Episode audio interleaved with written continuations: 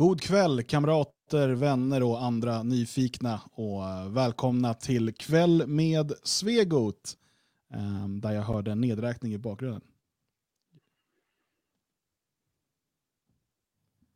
Ska vi se, jag eh, hör mig själv komma tillbaka. Eh, det ska jag lösa. Bli inte arga på mig, det är alltid mitt fel. Det här är pinsamt. jag tycker det är så bra när du ställer till det. Finns inget bättre. Jo, det finns en hel del som är bättre än det. Eh, medans, ja precis, ni andra får prata så länge. Jag ska lösa det här. Ja, men då tar jag över så länge. En fast hand tar över rodret. Kanske lika bra att det där rodret tas över en gång för, all, för alla för, från denna, denna eh, herre som misslyckas igen och igen och igen. Magnus Söderman heter jag och vi har med oss ikväll Marcus Folin. Välkommen! Ja, tackar, tackar. Alltid trevligt att språkas, mina goda vänner. Visst är det så. Jag, jag ber om ursäkt för Dans haveri inledningsvis, men jag hoppas att du, du har överseende med det och inte bryter sönder saker i ditt hem, du som eh, har den här kraften eh, till att göra det. Ja, nej, det, det tillhör live. Det är inte live på riktigt om det inte uppstår lurigheter. Då, eh, så det, det tillhör upplevelsen, skulle jag säga. Ja.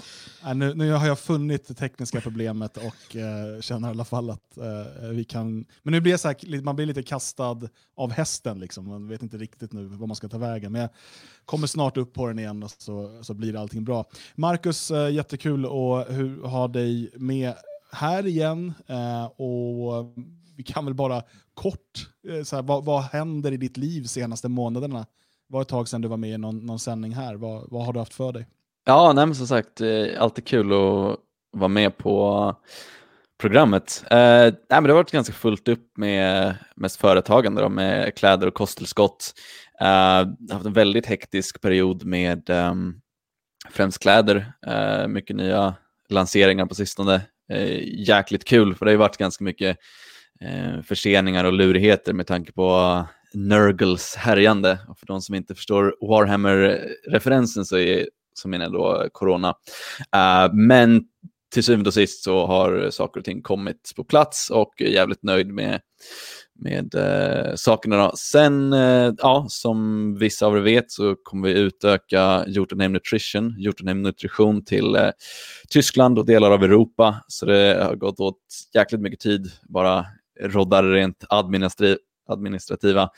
Um, förutom det så, ja, jag vill fortsätta uh, YouTube lite, försöka hålla mig på hyfsat, uh, uh, inte säga allt för mycket kontroversiella saker som min kanal ryker.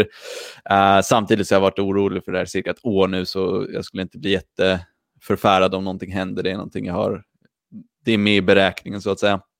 Mm. men det är väl ungefär det som, som har varit. Sen ja, eh, dottern växer och frodas, eh, kaosar på, energi ut, utan dess like.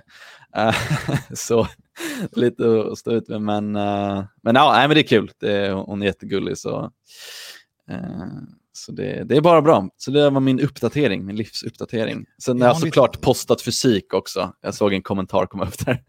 Jag har en liten fråga där, Marcus. Mm. Du, du, har inte haft några nya, vad säger man nu för tiden, beefs eller bants eller något sånt där med den gode eh, vargen? Eh, nej, utan vi, vi um, jag vet i och för sig inte hur det är från hans sida, men senast jag gjorde en respons till honom var nog 2018, någonting uh, tidigt. Uh, sen tyckte jag att det började dra ner lite gravitasen att hålla mm. på med en så här passiv aggressiv, äh, lite kattig, lite omanlig dispyt på det där sättet. Så, och ja, då bestämde jag för att nu ska vi vara lite mer seriösa. Mm. Jag vill inte att någon ska liksom gå in och kolla på mina videos och så, så sitter jag och hänger mig åt drama. Eh, det ser inte bra ut. Det ser inte bra ut inför de människorna jag vill attrahera. Eh, mm. de människorna som jag vill ska ta del av mina tankar. Eh, det kanske attraherar vissa som lever sig in lite väl mycket på internet, eh, kanske hittar ett socialt sammanhang där mer än eh, i det som faktiskt spelar roll. Um, och då tänkte jag att ah, men det, det är bättre att fokusera på att nå ut till människor som vill göra någonting produktivt. Mm. Um, och det är också det jag kan utveckla lite av posta fysik med, men det är egentligen för att komma bort från eh, internetdrama, svängen lite. Så posta fysik, det kan egentligen vara posta kan vara posta musik eller konstverk eller posta ett hus man har byggt, till exempel Svenskarnas hus som man kan posta, ja, men som, som Instagram-kontot gör. Mm. Uh, och så att fokus är på det produktiva, upplyftande istället för att man har den här, uh, ja men uh, det, det, är en viss sfär inom, inom ja, men den nationella rörelsen eller inom vilken rörelse man nu vill tala om och att det blir någon typ av småpåveri. Så det är att komma bort från det.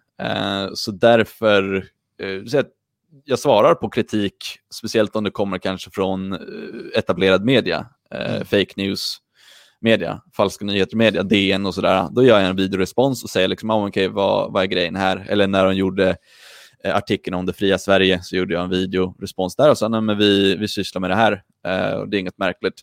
Men om det är någon annan som vill trissa upp något drama för att de vill ha mer visningar på sin kanal, då, mm. då kan de hitta någon annan. Det är inte relevant för det, det vi gör nu. Mm. Nej, och det blir ju så också att ju, ju, fler prenumeranter du får, jag tror du är på 106 000 nu eller sådär på YouTube. Mm. Um, alltså, ju fler du har, desto fler kommer ju vilja hamna i, i sån här drama med dig, just för att få uppmärksamheten och få visningar till sin kanal. Det, det är ju ganska mm. klassisk marknadsföring egentligen. Ja, jo precis, absolut. Och det är så att um, det kan ju göras på ett roligt sätt också. Under 2017 så hade jag en liten Eh, ja, men fram och tillbaka diskurs med, med ContraPoint som är en väldigt stor eh, vänsterkanal. Då. Men det var ändå på ett... Eh, det var roligt och, och givande. Och då fick jag ju också en del uppmärksamhet, gjorde det bästa av det. Uh, men det var ändå på en ja, men det, var, det var en skön och charmig eh, diskurs vi hade där. Men det är just när det blir de här, eh, ja, det här eh, nedgångna och, och, och, liksom kattiga och bitska och bittra där man, eh, ja nu kommer jag använda ett engelskt uttryck, men sink the ship to kill the captain. Att man drar ner för att sänka motståndaren så drar man även ner sin egen gravitas. Mm. Uh, och det blir ju så, om man sitter och, och liksom snackar massa skit på, i en video, man framstår inte som bra på något sätt då, utan det är, man framstår bara som en, som en till idiot som sitter och, och liksom, ja, drar ner sig själv. Så det gäller att ha lite stoicism och, och kliva över de där sakerna, även om det är såklart segt om man ser att någon sitter och skriver massa skit, givetvis mm. anonyma då. Uh, men det finns ett ganska bra sätt där också. Det är bara uh, inte, inte titta på videos och inte läsa så mycket kommentarer. Så.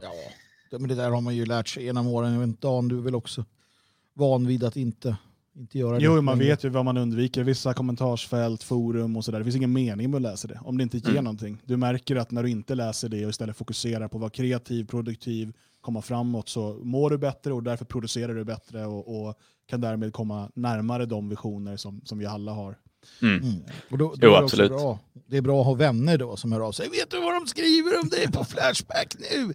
Så, ja, nej, det, det, det är det mest jag, jag har inte läst det här på ett halvår. De säger så här, det är den här som gör det. Man bara, okay, ja, men det, det, jag, jag, måste, jag måste flika in där också. Om det är någon som sitter och lyssnar på det här nu och är en sån människa, berätta inte det, utan var en man, konfrontera på plats och sen berätta inte det vidare det, det är lite kattigt nästan att, eh, ja, men så, som att rapportera in till någon, eh, någon annan sådär, utan det är bara att konfrontera på plats. Eh, för det är så mycket annat att stå i. Och sen är det också så här att man ska ta emot kritik. Absolut, men det gör man från män man respekterar. Jag kan få kritik. Uh, jag kan ta ett exempel. Några år sedan så sa den gode Jonas Nilsson, han sa det, fan du svär ganska mycket i dina videor. Uh, och då tänkte jag att ja, det kanske jag gör. Kanske borde sluta med det. Och det sa han ju liksom på ett öppet, hjärtligt och välmenande sätt. Och det är ju samma sak om man har män som man respekterar i sitt männerbund, i sin manliga gemenskap, vilket man bör ha. Man bör ha goda vänner som man respekterar. Då respekterar man även deras åsikt och kan ta emot konstruktiv kritik. Men mm. att eh, bry sig om vad någon anonym snubbe på något internetforum skriver, det, det är inget man behöver gråta över, förlora sömn över. Mm. Så är det. Så är Magnus, det. vad har du åt för idag? Du, ja, det här sen sist, oj, herregud i himlen. Det, ja, det händer mycket. mycket där du är. Ja, alltså jag har ju, eh, det började med att jag packade ihop mina saker. Jag packade ihop mina permar och datorer och allting. Det finns en så... rolig bild som inte vi har offentliggjort. Det, det är som, ser ut som en amerikansk film när man får lämna sitt kontor där du har ja. en låda med dina saker på väg ut. Det, det, är precis eh, det som hände. Jag lämnade mitt kontor här i Svenskarnas hus, och åkte hem. Sen har jag varit hemma i princip. Utom när det varit dags att åka till tippen. Eh, för att jag har sånt här grönt kort som gör att man kan åka till tippen när man vill och tippa saker. Eh, det är ju fasadbyte med mera har varit den här veckan i Svenskarnas hus och kommer vara så nästa vecka också. Och då håller jag mig på behörigt avstånd. Och då kanske någon sån där lustig människa där ute säger att ja, det är för att du inte kan snickra. Och du har helt rätt. Jag gör ingen vidare nytta i, i, i det arbete som har varit. Va? Snarare skulle jag nog göra en hel del onytta. Eh, det är för att mina färdigheter inom området har på senare tid blivit starkt försämrade. En gång i tiden så byggde jag ett hus eh, med min far. Eh, jag har också gjort en massa annat sånt här men det var länge sedan nu.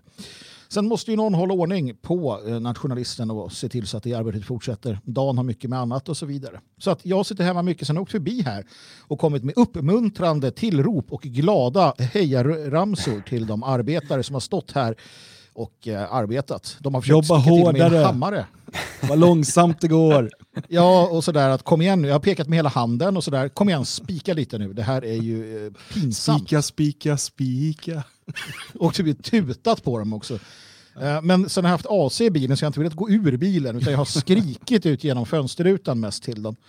Eh, så, så har det varit här. Nej, men det är jättekul att se vad som händer. Alltså ni, ni anar inte. Ni anar inte hur mycket som har hänt på en vecka. Um, det här huset är inte sig lik kan jag säga. Men uh, så himla snyggt. Ja, jag ser fram emot till alltså när, när vi är klara eh, och vi ska ha eh, nyinvigning av huset, för det blir det ju. Eh, det är ju som, som ett nytt hus på utsidan. Ja, ja, ja, visst. Eh, och alltså det, det blir otroligt. Det går ju att följa på vår, på vår Instagram bland annat, eh, på Det Fria Sverige. Så det, det bör ja, det är jäkligt göra. kul att se. Jag ser även fram emot att komma ner igen och kika. Det är stor eloge till alla som är med och hjälper till. Mm. Uh, jättebra. Uh, Verkligen. Ja, det är otroligt. otroligt. Alltså, alltså, dels, alla, jag säga det, dels de som är där och, och liksom hjälper till och bygger, eh, och sen de hundratals som bara senaste månaden har donerat till husfonden. För det är ju en jätteinvestering, alltså eh, materialet. Eh, det är nya dörrar, nya fönster, sånt kostar oerhört mycket pengar. Eh, och vi har ju alltså nått målet för den här månadens insamling redan idag, den 13 mm. juli.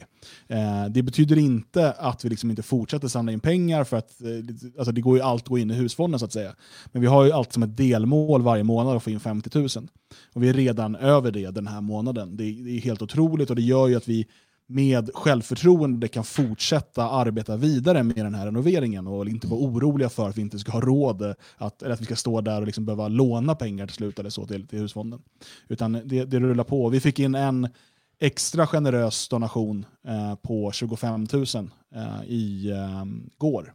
Så där vill man ju passa på att tacka extra mycket såklart. Men varenda person som har varit med och och stöttat eh, gör skillnad. Och jag hoppas att ni också blir glada när ni ser på, på Instagram och liknande det, det arbete som sker. Och passa på att komma förbi huset vid tillfälle och se var de här pengarna faktiskt går någonstans. Det är ja. väl, väl, investerade kronor. Jag vill också säga det att eh, när det gäller folk som har varit här och jobbat. Eh, Västra Götaland, eh, Göteborg och den regionen, tummen upp. Va? Eh, Stockholm mina vänner. Jag är ju stockholmare själv, så att jag har ju en viss bias gentemot denna fantastiska plats. Men det har inte varit så bra uppslutning av frivilliga från Stockholm. Uh, så att ni får skärpa till er och komma ner och visa att huvudstaden fortfarande regerar, som man säger. Det finns mycket kvar att göra, så att, uh, ni är varmt välkomna. Mm. Jättefint. Uh, sen har jag fått en medalj i veckan.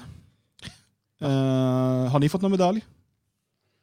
Nej. Nej. Ja, jag fick ju en förut, va? men den räknas inte. Jag ska se vad du håller upp det. Vad är det för någonting? Ja, det jag tror inte jag får in autofokus på den här, utan det blir bara suddigt. Uh, detta är alltså uh, eh, HMF-medaljen. Jaha, den. Uh, har du fått en sån? Jag har fått en HMF-medalj uh, för att jag var åtalad för hets mot folkgrupp. det är en ny ideell förening eller privatpersoner som har startat initiativ och skicka den här då till människor som har varit åtalade för hets mot folkgrupp. Så tillvida att de inte har varit totala liksom, virrpannor och galningar och man lite grann känner att okej. Okay. Men generellt sett liksom politiska årtal. Uh, och den är fin. Det står 1984 på den och uh, det står på latin, jag har talat och räddat min själ. Mm. Um, så kul initiativ måste man säga. Jag vet faktiskt mm. inte vilka som ligger bakom det här. De är anonyma. Mm. Men jag tycker att det är bra och jag menar, själv är man ganska härdad, men man kan tänka sig själv, alltså om man blir åtalad för det här struntbrottet, det här icke-brottet, Eh, och så får man hem den här i brevlådan och känna den uppmuntran. Alltså, du vet att det finns ändå, man får ett fint brev med också som förklarade liksom, mm. tanken och sådär. Eh, att, eh, nej men det, det, du ska veta att det är ingenting att skämmas för det du har gjort. Liksom. Eh, det är den här, den här staten som, som ska skämmas. Men sen är det så här Dan, och, och jag tror att det, jag tror att du, du håller med mig. Man, man, man, man kan vara härdad och man har hållit på så länge och man kommer hålla på jättelänge. Men det är klart man blir lite rörd när någon uppmärksammar en lite grann och säger bra jobbat. Liksom. Eller ja, här får du en medalj eller vad det kan tänkas vara för trevligt. Mm. Uh, det, det, det, gör att uh, det känns lite enklare, uh, lite roligare. Så att det ska man inte, det ska man inte liksom sticka under stol med såklart. Vi är ju faktiskt inte mer än människor, även om många ibland tror det. Eh, så, så, är det så enkelt. Och lite beröm, det skadar inte. Jag tycker att du är värd den där medaljen. Den ska du bära med, eh, med all stolthet på din bringa. Ja, den är du värd Dan. Absolut. Tack. Jag ska, jag ska bära den på nyinvigningen av Svenskarnas husen. Det ska du göra. Du, jag vill bara säga det, jag gjorde bort mig. Naturligtvis satte jag foten i munnen. Småland, naturligtvis Småland, er insats för Svenskarnas hus. Eh, jag, jag ber om ursäkt.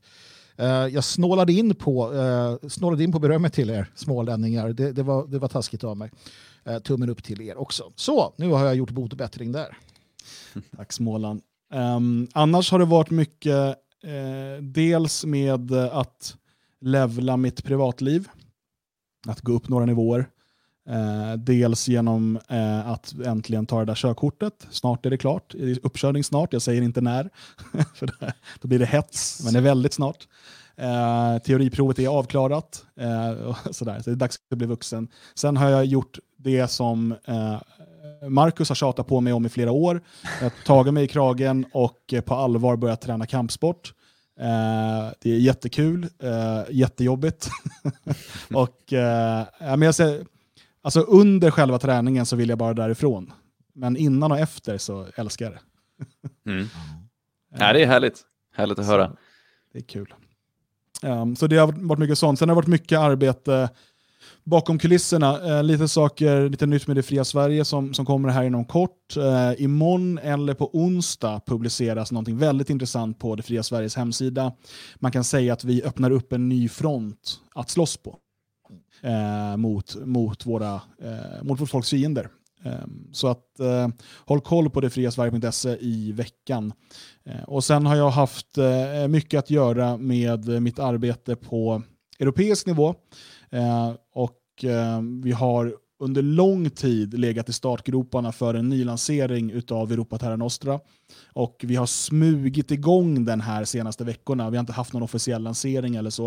Eh, men det är för att vi vill testa lite saker och så. Men Vi har fått väldigt, väldigt fin respons. Så det som har hänt är dels då att eh, Europa Terra Nostra har gått från att vara en stiftelse som har jobbat med ideologisk produktion eh, till att bli en förening, en medlemsdriven förening som ännu mer eh, påtagligt kommer arbeta med att få europeiska nationalister att bygga nätverk med varandra och kunna hjälpa eh, de som har intresse av att lära känna och, och liksom andra europeiska nationalister besöka deras typ Svenskarnas hus, eller deras demonstrationer, eller konferenser eller träningsläger. Det finns massa sådana här varianter.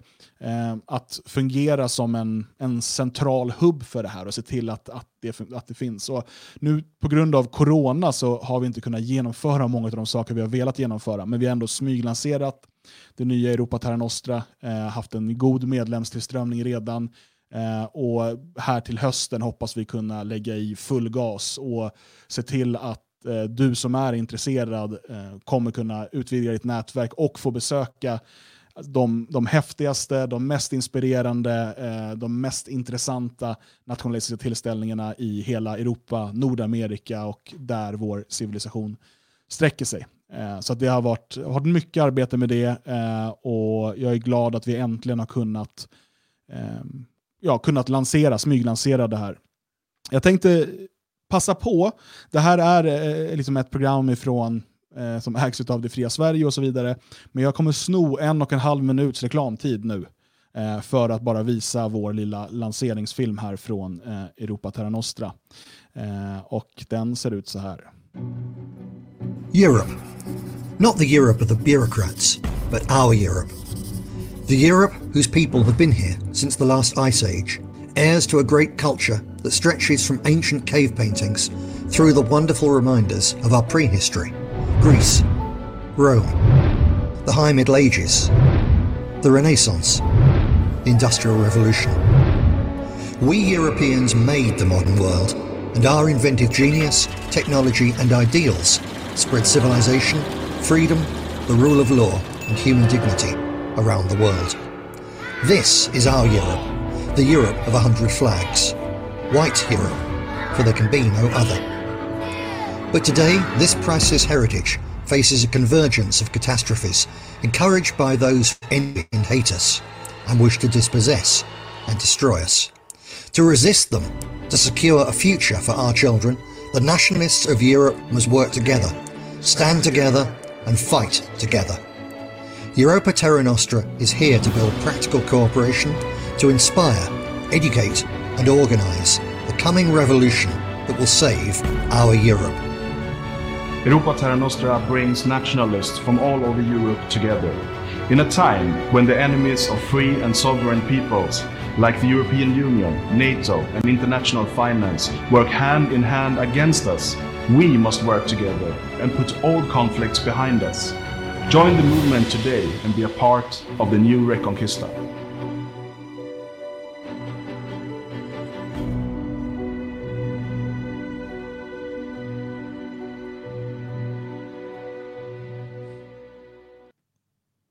Ja, så ja, rikt, lanserade vi riktigt oss. bra alltså. Riktigt bra. Ja, det var ju på tiden att uh, ETN uh, tycker jag hittade sina egna, sina egna skor att stå i. Um, fantastiskt bra.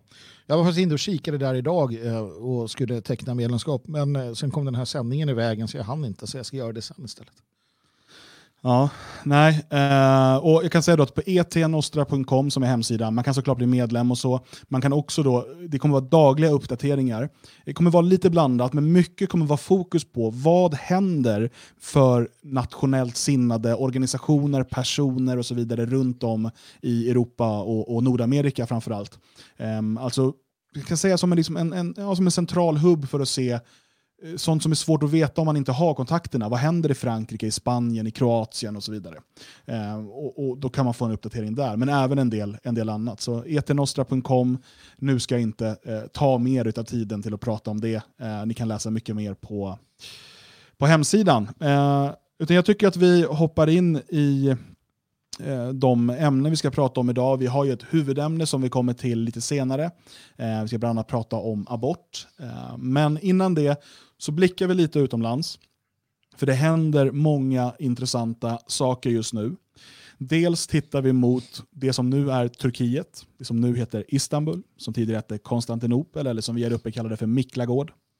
Eh, och eh, där har man ju nu fattat det slutgiltiga beslutet eh, att Aya Hagia Aya Sofia eh, den här gamla eh, kyrkan, gamla ortodoxa kyrkan som Eh, var liksom nya Rom, eh, den, den viktigaste eh, katedralen för den ortodoxa kyrkan, eh, att den återigen ska bli moské.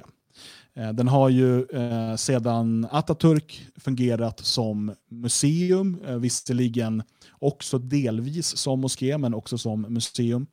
Eh, men Erdogan, som ju är inofficiell ledare för Muslimska brödraskapet eh, och för islamiseringen av Europa och världen, han eh, har haft det som en hjärtefråga att den här gamla kyrkan ska bli en fullfjädrad moské igen med fredagsbön och så vidare. Eh, och han har nu lyckats få igenom det här den juridiska vägen och eh, det finns därmed egentligen inga hinder kvar. Hur reagerade du på den här nyheten, Magnus? Nej, men jag tycker det är helt i sin ordning.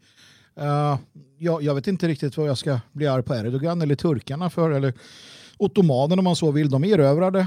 Uh, de erövrade den delen. Uh, might is right om man så vill. De tog det som fanns. Uh, Atatürk var bussig. Han ville ju ha relationer med Europa och sa att Nej, men jag, jag gör inget moské av det till en början. Då. Uh, Erdogan han vet att Europa är svagt. Han vet att européerna är svaga. Han vet att vår civilisation är inne i en senilitetsfas. Så han säger skit på er, jag gör vad jag vill. Ehm, det här är ett krigsbyte. Ni kan inte göra någonting. Ni kommer inte göra någonting. Haha.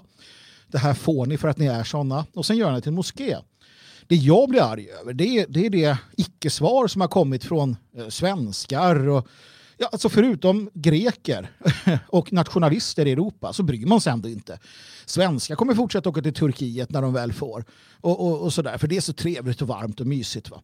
Eh, och så vidare. Så att, nej, jag är inte arg på turkarna. Alltså, de gör det de gör. Um, jag är arg på att vi är i den senilitetsfasen. Jag är så arg över att vi inte är fler, sådana som du och jag och våra kära lyssnare, så att vi skulle kunna sätta hårt mot hårt, så att vi skulle kunna säga okej, okay, vet du vad Erdogan, Uh, vi gör någonting åt det här. Va? Det retar mig och det gör ont och det är sånt som kan få mig att börja grina nästan. Va? Uh, men det ger också en känsla av att okej, okay, det är bara att fortsätta tugga på. Jag menar, vi har förlorat helgedomar tidigare. Vi har haft stora problem.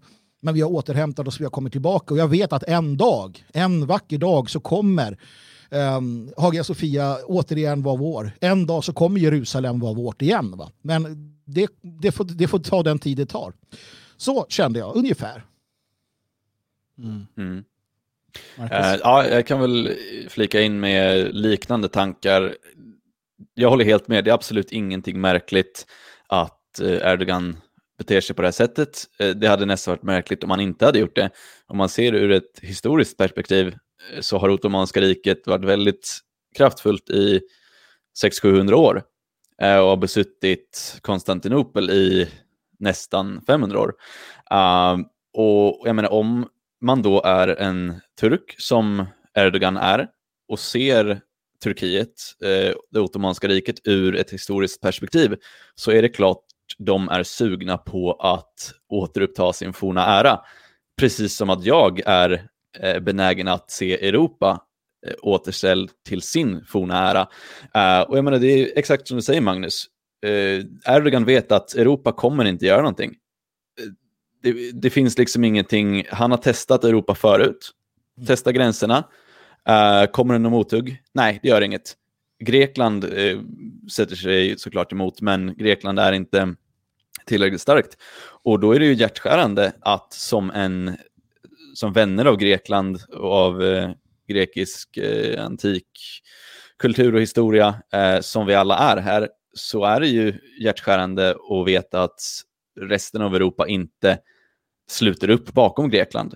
Uh, och att, återigen Magnus, det, det, är inte turkarna, det är inte Erdogan jag är arg på, utan det är bristen på motsvar.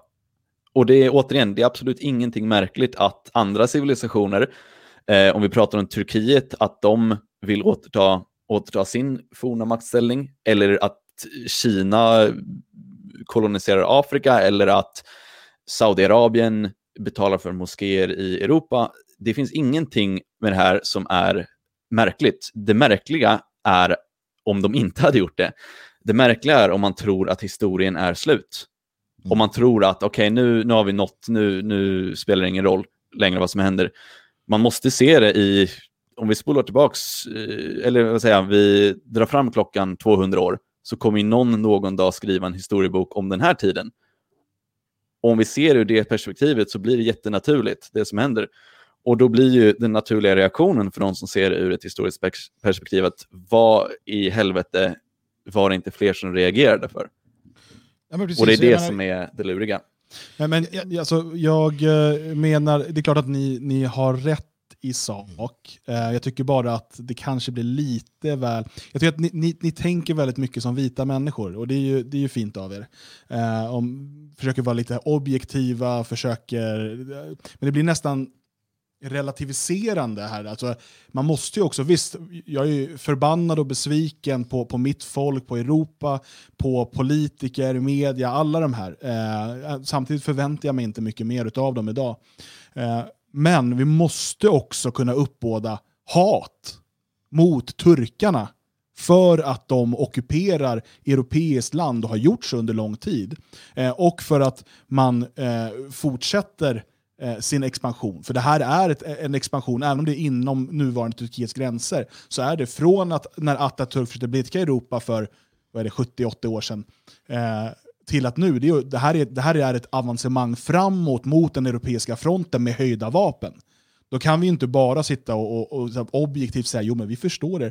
Det är ju aldrig så att ett, ett, annat folk än de vita hade tänkt så. Det är inte så att turkarna, om vi går och liksom bränner ner en moské finansierad av turkiska staten, skulle inte turkarna säga alltså, vi förstår ju dem, alltså, det är ju deras land och de vill ju upprätthålla sin ära och sådär. Aldrig, Fast... de hade ju attackerat oss och hatat oss. Men, liksom, det där och säger att jag inte hatar turkar. Säger att jag inte hatar turkar? Jag hatade turkar långt innan du hatade turkar, turkar, det ska du veta. Nej men det, det, handlar ju inte om, alltså vi kan ju inte influera turkar, de skiter högaktligen om vi är arga eller inte. Alltså det, de kunde inte brytt sig mindre, utan de vi vill influera är ju våra makthavare. Uh, och det vi vill att vårt folk ska inse att det pågår en kamp mellan civilisationerna och att vi kommer att bli överkörda om vi inte sätter emot det, no, någonting till värn. Uh, och det är därför jag sa det i kommer inte ihåg om det var någon podcast i, nyligen. Och det är så att de jag vill nå med mina videor till exempel, det är eh, primärt unga vita män. Och så att, vad, vad ska jag säga till eh, vår civilisations fiender? Alltså var, varför ska de lyssna på om jag säger, ja men kan ni sluta invadera oss? Det är så att, vad fan skulle de bry sig för? Det måste, gensvaret måste ju komma från en maktposition från oss, alltså via staten. Så jag menar, det är så att ja, jag, jag hyser ingen kärlek för eh, det ottomanska riket, men samtidigt så vet jag att om jag är arg på dem eller inte, det spelar ingen roll. Det kommer inte föra Konstantinopel närmare Europa. Uh, så det är inte så att jag rel relativiserar eller tycker att det är okej okay att de har haft den staden i, i eh, uh, 450 år, utan jag, jag tänker bara, okej, okay, hur kan vi uppnå vårt mål?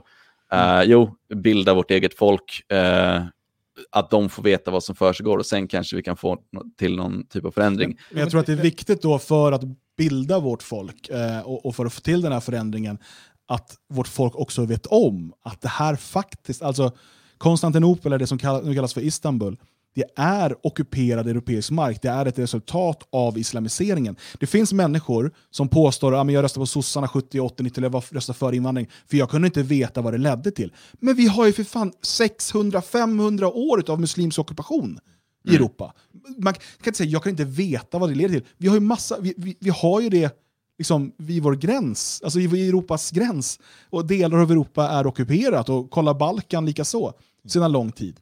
Eh, och, och, vi måste vara tydliga med att eh, det här eh, civilisationskriget, som jag hoppas kommer kunna eh, liksom genomföras och kommer kunna slutföras utan onödig blodspillan. Men det här civilisationskriget, det har inte, det har inte slutat. Det pågår fortfarande. Ja, vi är svaga idag, vi har svaga ledare, eh, vi, vi, är i liksom en dålig fas i, i, liksom, i, i eh, vad ska man säga, i, vårt livs, eh, i vår livscykel.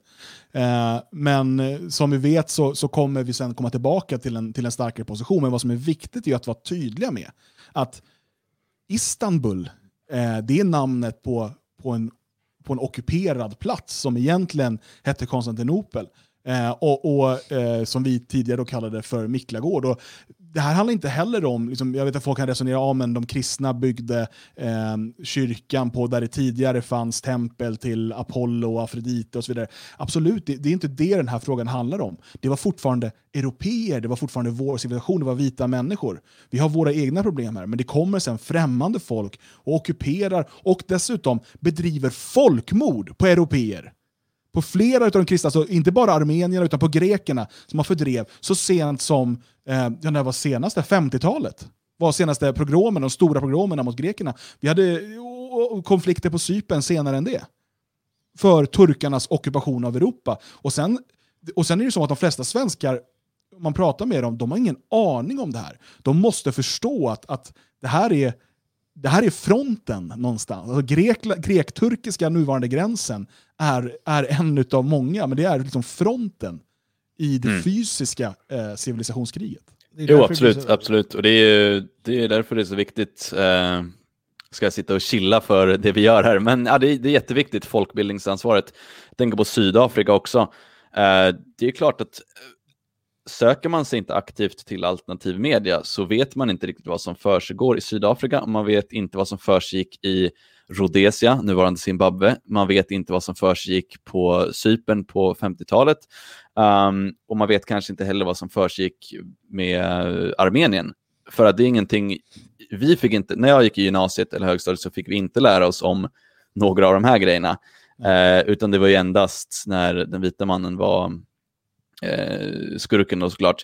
Eh, men absolut, huvudpoängen eh, är att folk måste inse att det här är inte slutet på historien. Det här är inte hur Europa måste vara.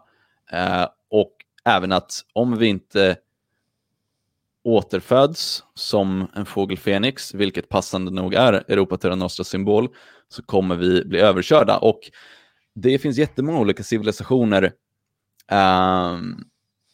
genom historien som har dött ut. Och Europa, det, det behöver inte vara något undantag. Vi kan också dö ut om vi inte rycker mm. upp oss. Um, hur som helst, huvudpoängen, få folk att förstå situationens allvar. Och exakt som du säger Dan, att de måste även förstå att det, är, det har pågått under en jäkligt lång tid. Mm. Ottomanernas aggression mot Europa. Mm. Kan, kan, vi då också i sammanhanget någonstans kanske eh, å ena sidan då göra denna folkbildning och så som vi håller på med men sen kanske också vara lite mer verbal och kräva Ja, jag vet inte, till exempel att man inte, att man inte nödvändigtvis måste gå till den här lokala turken och handla. Eller att, att eh, vi har en turkisk ambassad i Stockholm. Kunde ju vara fint om några samlade ihop sig och tänkte att vi går dit och berättar att vi tycker de är kräk och de borde dra åt helskotta. Eh, eller liknande saker. Det, det, kan ju också vara en, en schysst grej att göra. Um, till exempel så här, klubbar och, och skit i Stockholm eller Göteborg eller vart de nu är eh, kroglivet. Det finns ju en hel del av de här som har tagits in där. Och så. Man kanske skulle liksom också fysiskt visa att vi vill inte ha med det här att göra. Nej, jag tror inte att, jag tror inte att vi har den kraften. Men jag menar, här skulle det varit fint om Sverigedemokraterna till exempel ställde sig och sa okej, okay, vänta nu, hallå, ska ni göra den här eh, gamla kyrkan till en moské på heltid? Okej, okay. då går SD ut och säger bojkotta allt turkiskt, bojkotta mm. den turkiska staten. Mm. Eh, eller andra sådana här grupper som finns. Men det hålls ju käften. Uh, I princip Jag, menar, jag, jag såg att påven var ute, han sa väl någonting om att det var tråkigt. Men det är ju där det tar slut. Det är ändå vad är det, en miljard katoliker. Men de kanske säger att äh, det är ortodoxt, äh, det är inte så bra. Varför inte, kan inte påven eller den här jävla biskop Abborre i Stockholm säga att nu får det vara nog? Eller ortodoxa ja, de kanske är skitarga, det vet jag faktiskt inte. Eh, varför jag inte säger Svenska kyrkan är för att det är, det är Satanskyrkan, den är hopplös. Va? Um, men sådana saker. Uh, och, och jag, för jag håller med vad heter det, Dan inledningsvis där också, att det är klart att man ska uh, vara förbannad. Uh, och, och, det, kan man, det kan man på olika sätt kanalisera sådär. Det tycker jag man ska göra.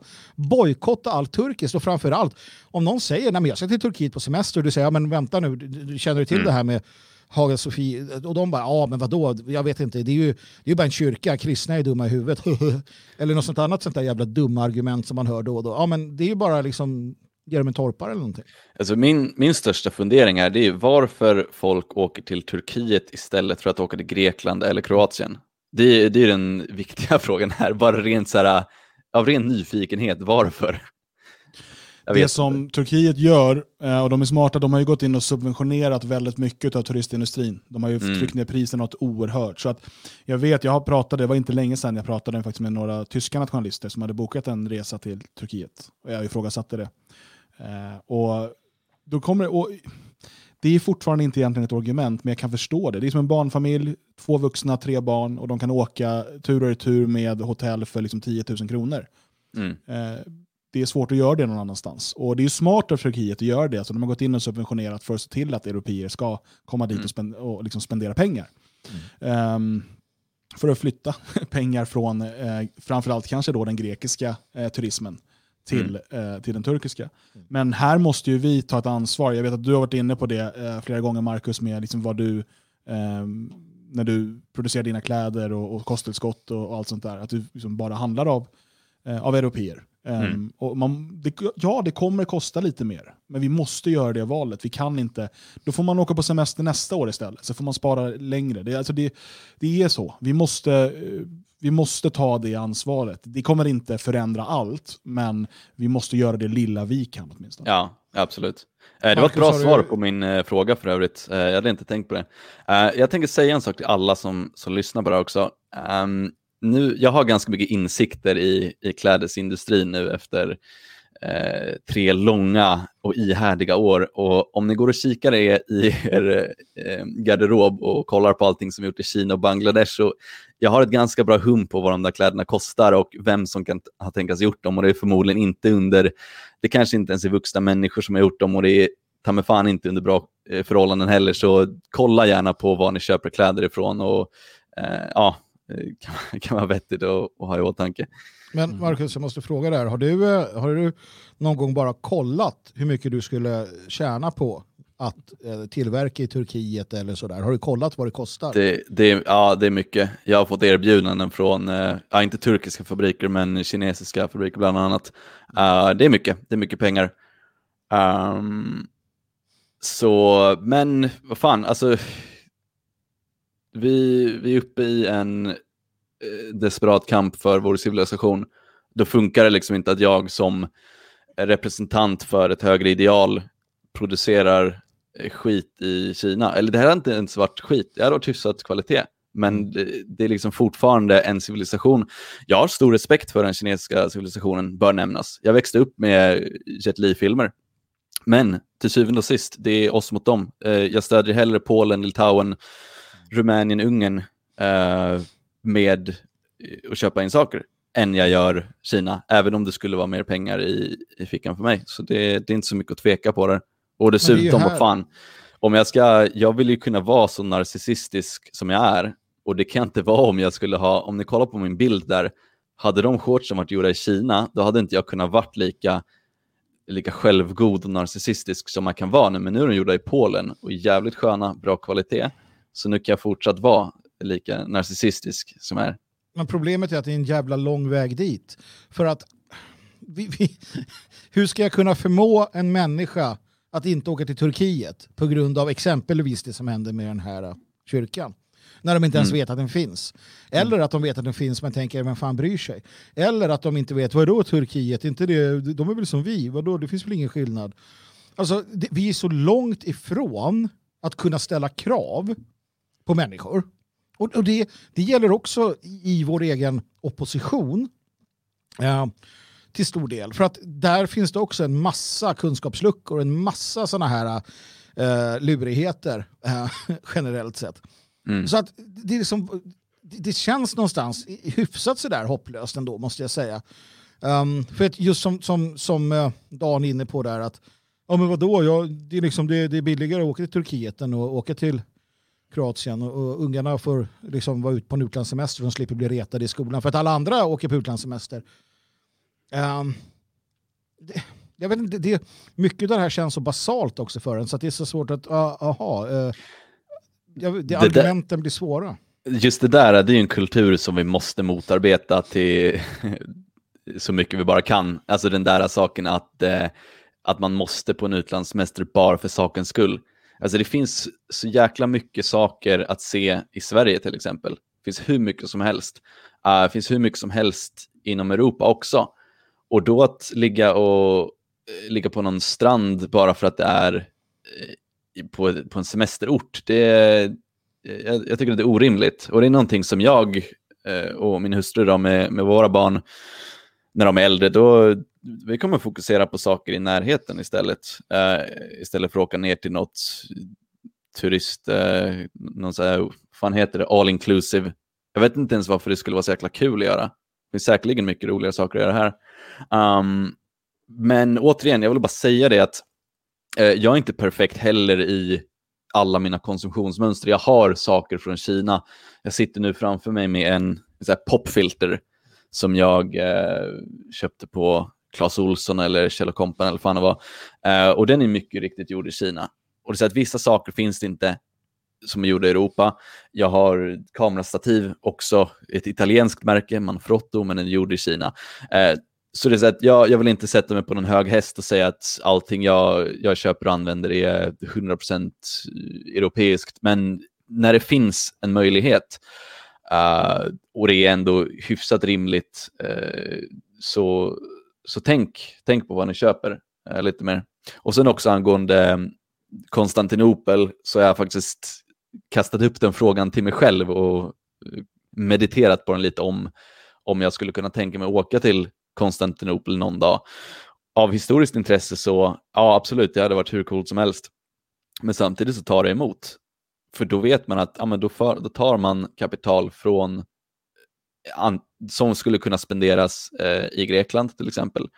Och så ger man det till en, en nation eh, vars skatteintäkter går till deras militär som sätter tryck mot oss, mot Grekland. På den grekiska gränsen så härjar turkisk militär. De Eh, nu vet jag inte exakt vad de har gjort, men kasta över eh, diverse saker och bara härjar och lägger tryck på.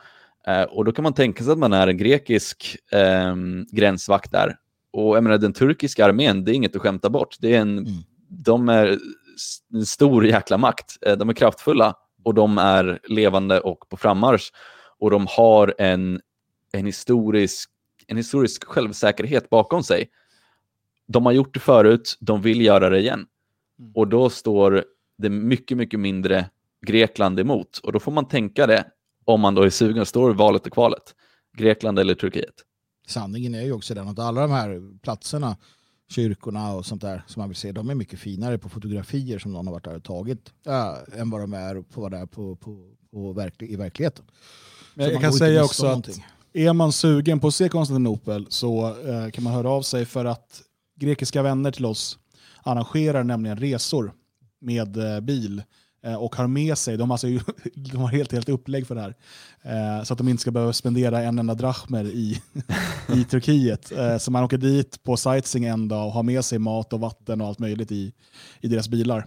Eh, och sen så, så det, det, har de erbjudit oss då, förut när vi varit där nere och på att det finns saker att se där och de vill gärna visa från sitt perspektiv men eh, vi ska inte växla några pengar till turkiska lire utan vi fixar allting här på grekiska, gräns, grekiska sidan. Sen åker vi dit eh, och sen åker vi tillbaka. Mm. Mm. Det låter jäkligt Bra. episkt faktiskt. Ja. Det är sånt där som ETN kan, kan hjälpa till med misstänker jag. Så är det, absolut. Får se om vad vi kan ordna framöver. Vi ska stanna lite utomlands innan vi går in på dagens tema. Eh, vi ska nämligen till Spanien. Eh, där närmar vi oss nämligen upplösningen i en sju år lång utdragen rättsprocess.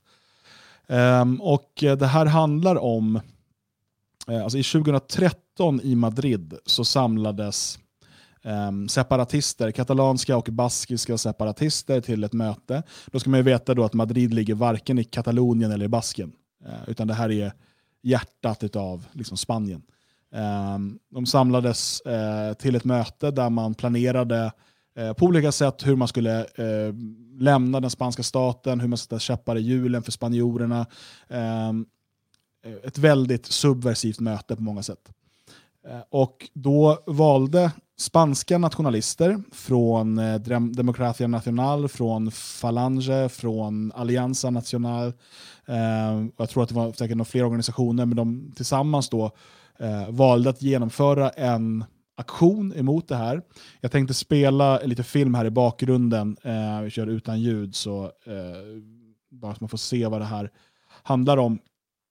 Eh, och eh, ska se om jag kan få upp min skärm. Där har vi den. Eh, det blev lite halvvåldsamt. Eh, inget Ingen, alltså ingen som blev allvarligt skadad eller så, men man gick in och avbröt mötet, man eh, slet tag i mikrofonen, eh, ropade slagord eh, och eh, till slut så har det också på något sätt spridits tårgas in i den här lokalen. Um, och i en första instans då, motsvarande tingsrätten så dömdes de spanska nationalisterna, eh, 14 stycken till antalet, till sju månaders fängelse. Eh, åtta månaders fängelse. Eh, det här blir då överklagat eh, till eh, motsvarande hovrätten som dömde dem till fyra års fängelse. Och nu väntar man då på högsta domstolens eh, slutgiltiga besked där. Och eh, Som man kan se här på filmen så ja, det, det, det var lite tumult, eh, men det är liksom ingen, inga misshandlar eller sådär. Det som kanske är då eh, det här med tårgasen eh, är, är väl som kan vara lite farligt. Hur som helst, jag tänker vi ska diskutera det här. Vi får se vilket straff de får. Varför det här blivit en stor diskussion bland nationalister i Europa är för att man jämför det här med en annan demonstration, en annan aktion som feminister och vänstermänniskor gjorde, där man stormade en kyrka med pågående gudstjänst och förstörde den och förstörde eh, religiösa ikoner eh, och, och, flera andra saker. Eh, där samtliga dömdes till villkorligt fängelse. Ehm, och eh, det är liksom jämförelsen där att man får fyra år för att avbryta ett separatistmöte medan man får villkorligt fängelse för um, för det här. Det, är lite det som har gjort att det blir en stor diskussion också. För att jag tror att alla är med på att det är olagligt att göra så här. Um, det, det, är vad det är. liksom. Um, så det är en stor diskussion. Men det som jag tänker att vi ska diskutera här, och jag först vill jag bara informera om vad som händer i Spanien, men det är ju, för vi pratar ofta om det här med yttrandefrihet, vi pratar om problemet eh, liksom med att våra möten inte kan hållas i fred. Nu kan de oftast det i Svenskarnas hus, absolut, men vänstermänniskor som stör och så vidare. Eh, jag är, eh, vill liksom inte vara någon hycklare eller någonting, men jag har också väl, jag, alltså jag, jag tänker inte på något sätt fördöma eh, spanjorernas eh, aktion. Alltså efter, under så lång tid har blivit utsatta för liksom, vad, vi, alltså, vad som verkligen kallas för spanskfientlig verksamhet. Där deras barn förbjuds tala deras eget språk i de här regionerna. Eh, där man liksom gång på gång försöker trycka tillbaka de, eh, det spanska. Eh, och sen, för att provocera, håller möte i Spaniens huvudstad. Inte i Katalonien, inte i Basken. Eh, för att stå och agitera mot Spanien. Jag eh, kan inte fördöma en sån aktion, utan jag tycker snarare att eh, man höll sig, det är en väldigt fin gräns här, liksom vad, som är, vad som är rimligt, men att, att för, liksom, för en gångs skull se europeiska nationalister stå på sig, gå in och säga att nej, nog är nog, ta den här skiten härifrån. Um, det här är vårt land. Uh, jag, det snarare värmer det än att jag skulle känna att det skulle vara något fel. Jag vet inte om, vad tycker ni? Uh, det, jag kan väl flika in angående Spanien och den situationen att det finns kanske vissa nationalister eller identitärer som sympatiserar med baskerna och eh, katalonerna. Men jag vill inte att Spanien luckras upp i diverse småstater. Jag vet att George Soros, han hade jättegärna säkerligen gått in och sett att eh, Baskien blev självständigt, Katalonien blev självständigt eh, etc. för att ja, Globo Homo kommer lättare kunna styra då.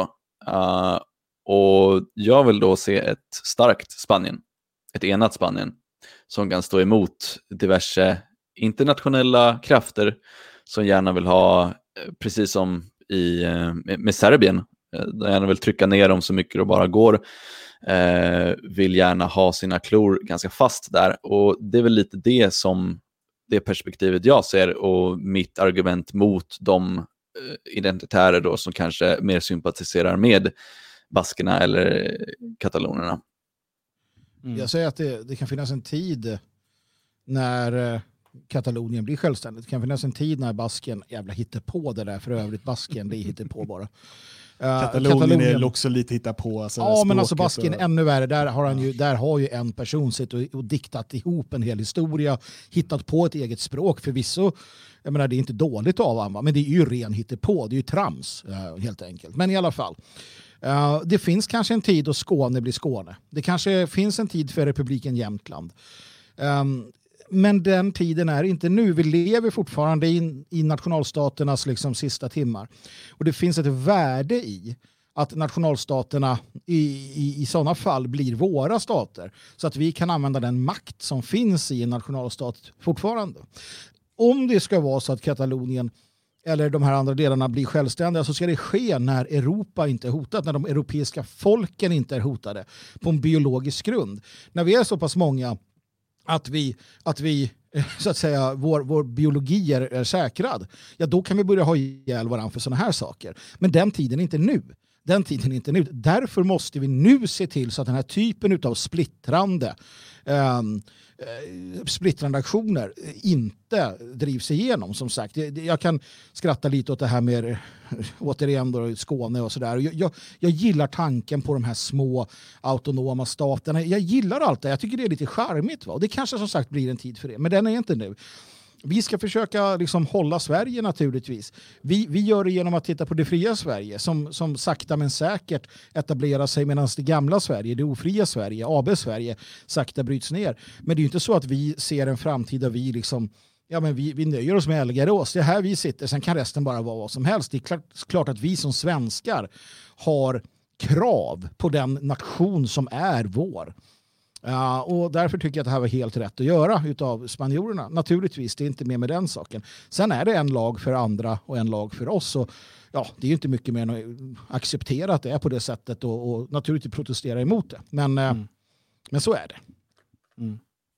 Eh, en av de åtalade är Pedro Chaparro som är nu han nu bliven partiledare för Demokratia Nacional. Jag pratade med honom här i förra veckan trebarnsfar, liksom, eh, väldigt, väldigt bra. Han är, alla de tre barnen har kommit efter det här också. Eh, så jag hoppas ju, om inte hans, annars för hans familj, att han liksom, alltså fyra år är för att ha slitit, och det han har gjort är att ha slitit i en mikrofon. Men de döms ju alla samma, det spelar ingen roll om det är någon som har slagit någon på käften, någon som har kastat tårgas och så vidare, utan alla får samma straff. Eh, för att man har deltagit i den här i den här aktionen. Sen måste man säga också med Spanien, eh, med, med den här situationen, vi måste också titta på vilka ideologiska grupper är det som driver de här secessionsrörelserna. Mm.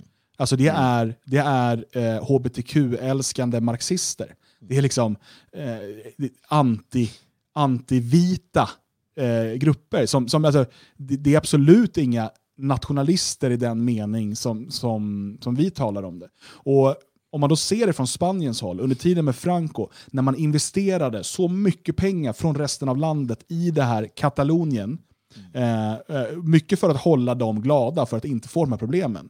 La stora delar av industrierna där, flyttade dit, liksom, stora delar av resurserna. Vilket har gjort att Katalonien idag är, är den rikaste delen i, i Spanien. Mm. Eh, och nu så säger de att ah, vi vill inte betala för er jävla spanjorer. Eh, och, och, så ska de ha no, någon typ av eh, secession. Okej, okay, lämna tillbaka det som ni har fått nu under hundra år då. Jo, Först. Så, liksom, så kan vi börja prata. Och det är ju ungefär som spanjorerna. Och sen måste man också säga majoriteten i Katalonien har fortfarande spanska som modersmål. Mm. Det är liksom... Det... Men, men, du kan ju se alla de här bluff, eh, blufforganisationerna. Jag menar, ta de där äh, stolpskotten på, på Nordirland och Irland, Sinn Fein och äh, mm. IRA, äh, marxister, hela högen. Usch. Um, och där, där är ju också liksom den här uh, förklädda nationalismen. We're nationalist. Liksom. Uh, och, och, det är ju samma sak där, har varit så, i åtskilliga, åtskilliga år. Sydamerika ja, Sinn Fein är ju nu liksom Pride och massinvandringsförespråkare. Ja, ja, ja, och mm. de har sin, sin beväpnade Pride-gren i, i uh, Real IRA och allt vad de nu heter. Uh, och, och jag menar, det är samma i Sydamerika och liknande, under liksom någon form av nationalistisk Eh, vad ska man säga, ett kamouflage så, de, så driver de igenom sitt. Men det, det är marxister i grund och botten. Det, det som man kan tänka på när man, när man hör de säger nationalister, de är antikoloniala och de är fortfarande emot det koloniala arvet. Så Irland till exempel, Sinn Feins ja, inom situationstecken nationalister, de är fortfarande i revolt mot eh, sina förtryckare, eh, det brittiska imperiet, inklusive den traditionella ordningen. Vilket då inkluderar saker som um, kärnfamiljen exempelvis. Sen har vi ju, det är ganska intressant uh, angående Irland och Spanien, uh, det kommer ju irländska volontärer, eller vad säger frivilliga till båda sidor på spanska inbördeskriget. kom ju mm. irländare och slogs för kommunisterna, men även för som slogs för uh, de traditionalistiska kristna krafterna. Då. Och då var det ju katoliker, eh, från Irland då, som eh, slogs för sin tro och för traditionella värderingar. Eh, men just när det kommer till de här um, ska man säga, an resentimentsfyllda antikoloniala eh, revolterna om man ser ur det perspektivet så blir det ganska naturligt att de fortsätter att revoltera mot eh, den etablerade ordningen. Så att man ser Sinn Fein ha Eh, Pride-parader och allt det där, det, det är jättenaturligt om man ser det från det perspektivet. Mm. Jo, men det är därför vi, vi med glädje kan se hur, hur eh, vi ser nationalistiska, eh, på riktigt nationalistiska krafter eh, på Irland, bland annat, eh, som börjar hitta, eh, hitta sätt att, att kommunicera ut. Och, och Det ska bli intressant att följa det. På tal om Irland så måste vi ju säga Happy 12th till Ulster. Det var ju 12 igår, va? men de genomför inte marscher på söndagarna utan de har väntat till idag. Så idag är det Happy 12th eh, med stora bål och marscher och musik. De, de goda lojalisterna, de, de, den, den goda sidan som sagt som marscherar. eh, Det är härligt när man ser hur och de.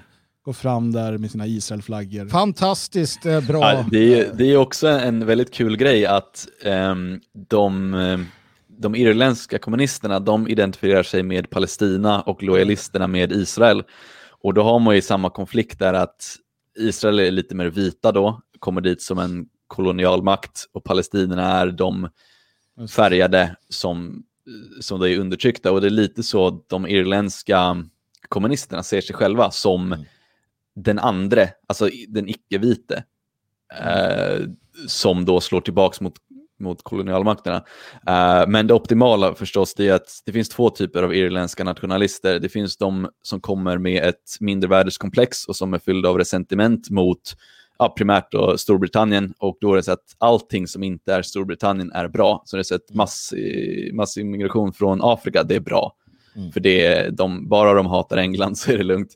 Sen har vi ju gott om genuina irländska nationalister som ja, men killar precis som oss. Eh, de kanske växte upp med internet, ser vad som händer i övriga världen och ser unga irländska killar få stryka av afrikanska gäng på gatan och säger ah shit, det här händer ju i hela Europa och det är inte så mycket skillnad på vad som händer i England och här. Eh, och då har de ett mer paneuropeiskt perspektiv, har ett lite mer biologiskt perspektiv, alltså att all, vi är eh, europeer och det här är någonting som sker oavsett om vi var förtryckta av England för 400 år sedan. Det är, det är liksom inte det Globo Homo bryr sig om. De bryr sig om att irländare ser ut på ett visst sätt, har en viss biologi, därför så måste de bytas ut.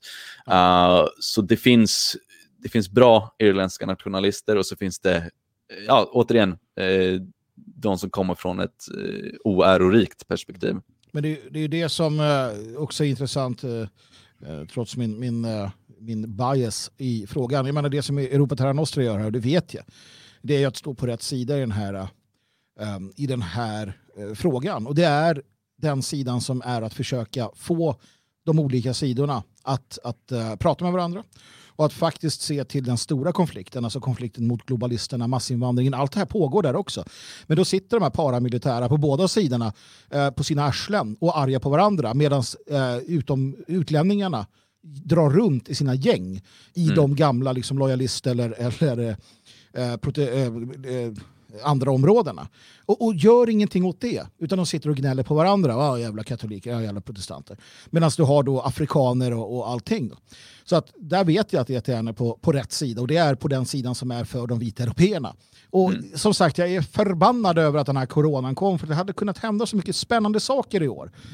Eh, om det inte hade varit för det. Men vi får väl ta nya krafter till nästa år. Men jag vet i alla fall att det finns mycket goda krafter. Det är samma i Spanien naturligtvis och, och över hela Europa. Så att, eh, ja, det, det är mycket som, som händer där och det är kul att vara, vara med på rätt sida faktiskt. Ja, alltså med ETN så är det mycket som sker bakom kulisserna. Mycket att man ser till att människor träffas eh, och, och försöker överbrygga sådana här konflikter. Och, och du, Magnus fick ju vara en fluga på väggen nämligen när vi hade ett möte mellan just en, en, eh, en irländsk republikan och en, eh, en brittisk lojalist. Mm. Eh, och det, det, det går att göra framsteg där också. Inte för att jag tror att vi kommer lösa det där över en natt, men, men En bra början. ja, steg, steg framåt hela tiden. Mm. Mm. Vi eh, ska ta en musikpaus och sen när vi är tillbaka ska vi prata om eh, kvällens huvudtema, bland annat om abort. Ehm, och som musik idag har vi en live-version utav ehm, Andetag från uppsättningen Volund på Gotland. Eh, som jag tror många har hört, eh, men de många har hört den här live-versionen. Eh, kanske inte den bästa inspelningen, men det är en fantastisk låt och en text som eh, jag tycker man ska bära med sig eh, hela tiden. Vi är strax tillbaka.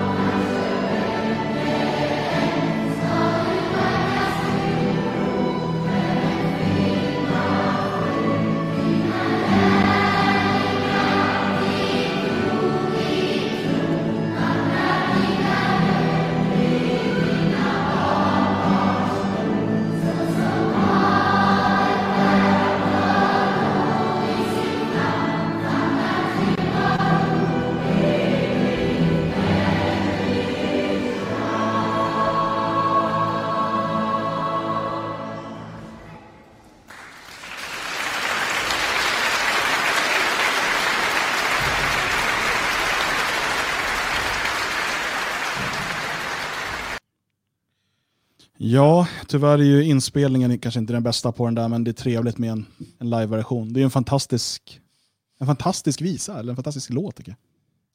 Jag, jag har en, en uh, tanke jag vill dela med mig av innan vi gör något annat. Ja. Uh, och det är att jag tror någonstans att, att det här övermåttan av musik vi har inte är bra. Nej.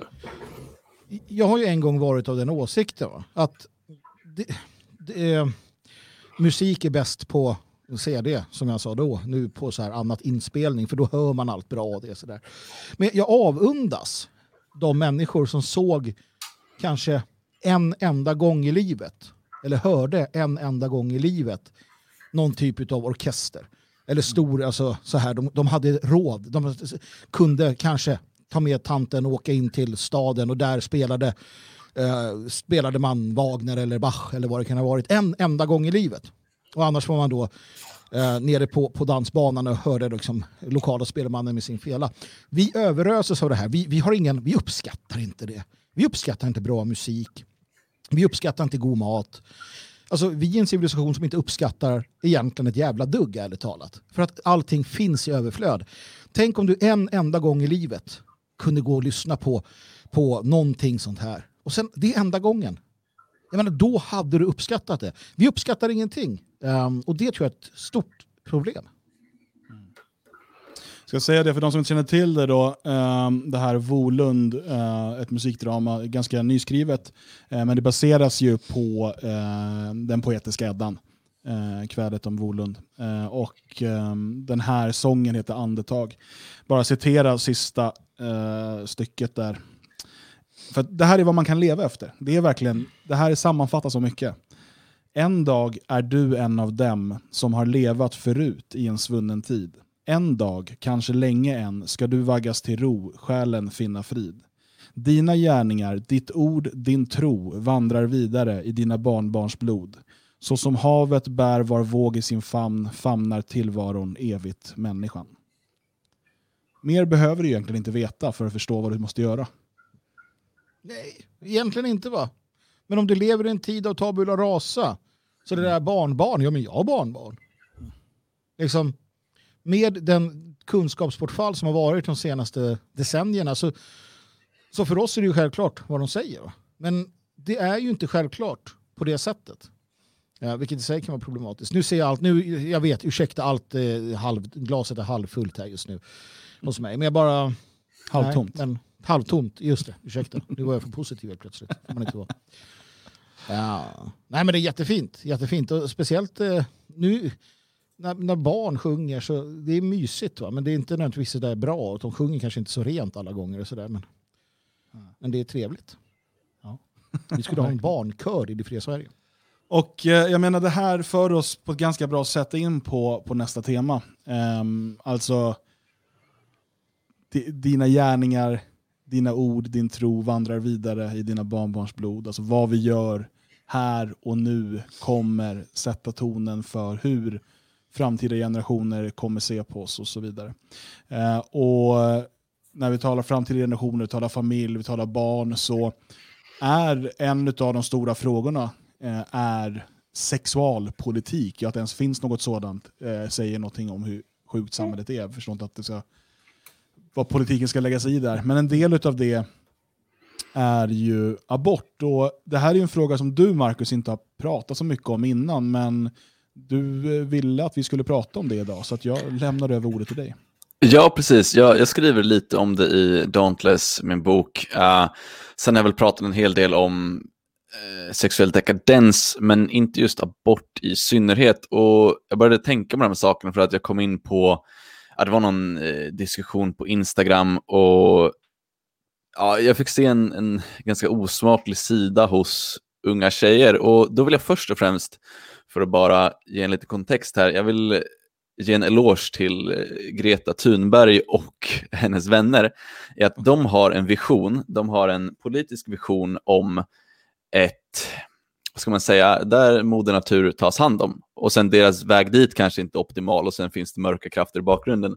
Men det är i alla fall en vision som jag kan förstå. Eh, det jag sett däremot, eh, väldigt osmakligt, många unga tjejer de ser abort som sin största politiska vision. Att det är någonting att fira, det är någonting att glädjas över, det är någonting att kämpa för på en politisk nivå. Och då är det så att jag som en, eh, en gammal rationell man, jag är 30 för övrigt, så nu kan jag säga att jag är en, en gammal och vis man. Eh, jag kan säga det att okay, i vissa situationer så kan, det finnas, eh, så kan det finnas utrymme för den möjligheten. Men när det sitter unga tjejer och, och jublar över det och, och liksom nästan firar och man har det som en grej att ah, men det är bara en abort, då, då är det någonting som, som inte står rätt till.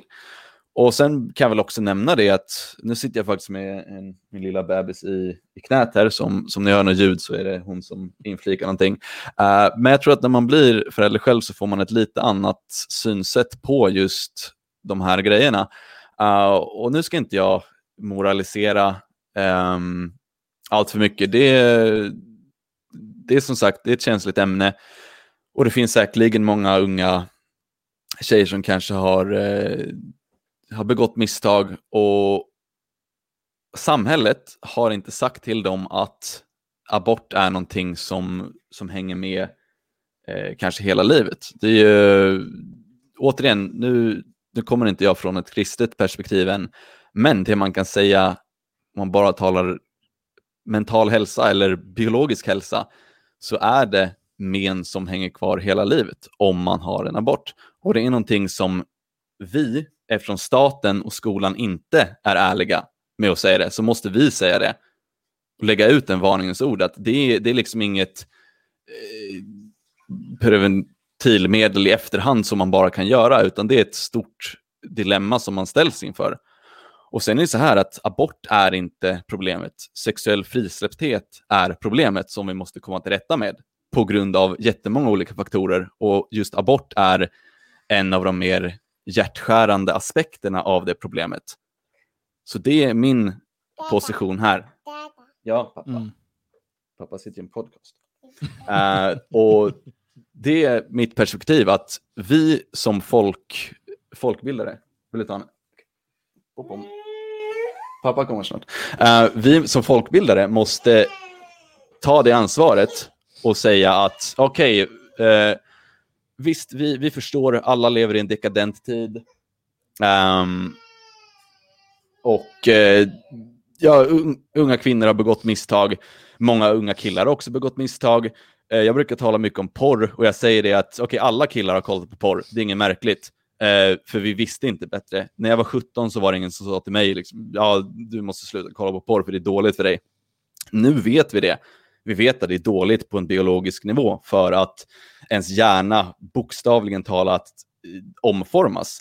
Och det är precis samma sak, att vi måste berätta för unga tjejer att vi sitter inte och moraliserar och tycker att du har eh, att du är världens hemskaste människa, men vi måste vara ärliga med att säga det att du kommer förmodligen ångra dig om du gör det här. Och det är inte ett beslut att bara ta i all hast. Och det kommer ett kvitto på ett dekadent leverne. Och det ses eh, frisläppthet och specifikt kvinnlig frisläppthet, det har alltid varit dåligt. Det har setts som skamligt på grund av vissa anledningar. Sen glömde vi bort de anledningarna, att det eh, ja, det, det tär på kvinnans själ. Nu vet vi det, nu kan vi säga det och vi bör inte vara rädda att säga det heller för att det är viktigt och om vi vill att nästa generation um, eller alla unga tjejer nu uh, ska må bättre, bli en bättre generation, är det självklart ska vi sikta på det. Vi måste ju bli bättre som folk, då måste vi ta upp de här frågorna. Och visst, det är känsligt som fan, det förstår jag. Men om vi har valet att upplysa folk om att det är ett, ett jäkla problem, kanske det någon som tänker sig en extra, för, en extra gång innan de gör någonting som de kommer få ångra för resten av sitt liv. Så hur som helst, det som det hjärtskärande i det hela, återigen för att återkoppla det jag började med, är just den här äh, att man har det nästan som en, en religiös extas över att abort, det är så fint och det är så bra och det är det absolut viktigaste, det är den viktigaste kvinnliga frågan. Om man har det som en vision för sitt liv, hur jäkla bisarrt och morbid är inte det? Och det är någonting som jag på sistone har tänkt mer på och blivit uppriktigt sagt ganska ledsen uh, när jag ser unga kvinnor beter sig och tänker på det här sättet. Det är inte så en ung kvinna ska tänka. En ung kvinna ska fantisera om en, en ståtlig man som kan ta hand om någon, som, som de kan ha en familj med, som de kan ha ett eh, hus med, som de kan växa tillsammans, eh, en liten trädgård, ta hand om sin familj, planera utflykter med barnen. Eh, det är sånt unga tjejer ska tänka på, inte hur de ska gå ut och bli fulla och sen göra en abort. Det är... Återigen, jag vill inte sitta och moralisera, men jag vill bara säga det att om vi kan vägleda unga tjejer, och då säger jag det till alla som har döttrar och alla som kanske har eh, småsystrar etc. Ta ett snack med dem och säg att okej, okay, jag tror inte att den här vägen kommer leda dig till lycka. Och då menar jag Hollywoodvägen, att man ska eh, bete sig på ett dekadent sätt, utan sikta på det som kommer göra dig lycklig, det som jag vet kommer göra dig lycklig, vilket är att bilda en familj, ge allt för den familjen. Så det är, ja, det är en tuff fråga, men det, vi måste väcka den och jag hoppas bara att vi kan vända kulturen så snabbt det bara går. För att rädda massvis med unga tjejer från att må jävligt dåligt. Mm. Det finns ju en sak här och det, som du är inne på, och eh, det är ju liksom när man då har, går ifrån eh, någon typ av diskussion om att jo men det måste finnas möjlighet till abort i liksom de här lägena och, och så vidare. Eh, så som en del tror att diskussionen om abort är idag. Eh, för det första, det finns ingen diskussion om abort idag i Sverige, ingen offentlig diskussion. Eh, jag menar, när partier som Sverigedemokraterna och Kristdemokraterna har pratat om att Sverige borde sänka gränsen för fri abort till 12 veckor, alltså så som resten av Europa har, förutom Polen som inte har 12 veckor, som har noll veckor. Um, så eh, är det liksom, då är det huvudfrågan av allt och det skulle vara slutet på kvinnors frihet. Och, och, och då kommer hela den här sjuka kulturen in där man liksom ska fira sina aborter, man anordnar abortfestivaler, man gör smycken av foster. Och, alltså det, det, det är en helt sjuk eh, ideologi som, som liksom ligger i grunden. Och, och många tjejer som växer upp idag, och det ser man ju i liksom sociala medier och sådär, för dem är liksom aborten det är liksom symbolen för den yttersta friheten. Får jag inte liksom avsluta barnets liv i fosterstadiet så är jag inte fri. Mm. Liksom, att, att det är det som allting hänger på. Det, det, det är liksom viktigare än allt annat. Det mm. liksom spelar ingen roll om det liksom är eh, vilken typ av stabilitet och trygghet och lycka du får, utan liksom att den yttersta lyckan det är att kunna abortera när man vill och utan att någon ens ska kunna ifrågasätta det. Ja, det, det är så totalt vidrigt och ja, återigen, det var på, som nämnde på, på Instagram, det var en, en diskussion där min, min goda hustru eh, härjade lite mer om Uh, det var något institut där hon gick in och då såg jag det också och gav lite stöd. Då. Uh, och då var det ju, resten av kommentarerna var ju liksom jublande hur, hur bra det var. Liksom, ah, eh, aborträtt i allting och liksom, ja men min hustru kommenterade, liksom, vad fan, vad säger ni liksom? Det, firar ni att ni, ni kan uh, ja, men, ta bort liv? om, vi ska vara, om vi ska vara krassa, ta bort liv. och de responserna och mycket det jag såg, det var det var som en, en bisarr religion och, och, det var ganska starkt uppvaknande. Och det är ingenting som... Man kanske missar det i mångt och mycket, just den här äh, attityden som de har, om man inte kikar på, ja, men kanske vissa sociala medier, man ser vad de faktiskt kommenterar, vad de eh, menar. Och sen vet jag inte hur... Äh, jag, jag vet inte hur de där människorna fungerar riktigt. Det, det är bisarrt och det är obehagligt och det är, det är osmakligt. Um, så, saken ja. är ju den uh, att de har ju helt rätt. De har helt rätt. Um, det är den yttersta formen av frihet um, för dem att kunna döda sin egen avkomma utan att det blir någon som helst repression.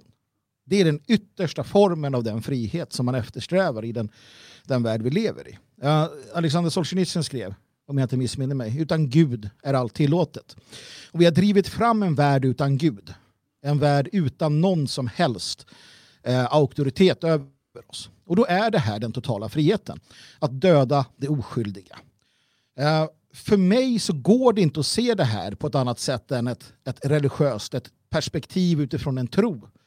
Och jag vet att den här världen är i den ondes våld. Och jag tycker synd om alla som förnekar det, eller som inte tror på det, eller som inte förstår det. För att de kan inte förstå hur det kan komma sig att en hel värld omfamnar omfamnar idén om att modern dödar sitt eget barn i moderlivet och hyllas för det. Man kan komma med psykologiska förklaringar och det är så här och media hit och dit. Och räcker det så visst, i min värld så är det ganska tydligt. Hela världen är i den ondes våld. Utan Gud är allt tillåtet. Inte bara tillåtet, det är uppmuntrat. För vem vill, eller vilka vill, att det dyrbaraste av allt ska offras i livmodern? Jo, naturligtvis den onde. Så för mig är det fullständigt självklart, fullständigt naturligt att det är så här. Och vi har ju bett om det, vi har ju velat ha det eftersom vi har kastat ut allt som har med, med kyrka och, och Gud och moral och, och idén, om att, idén om att någon gammal tråkig bok ska berätta för oss och som gäller du skall icke mörda, till exempel.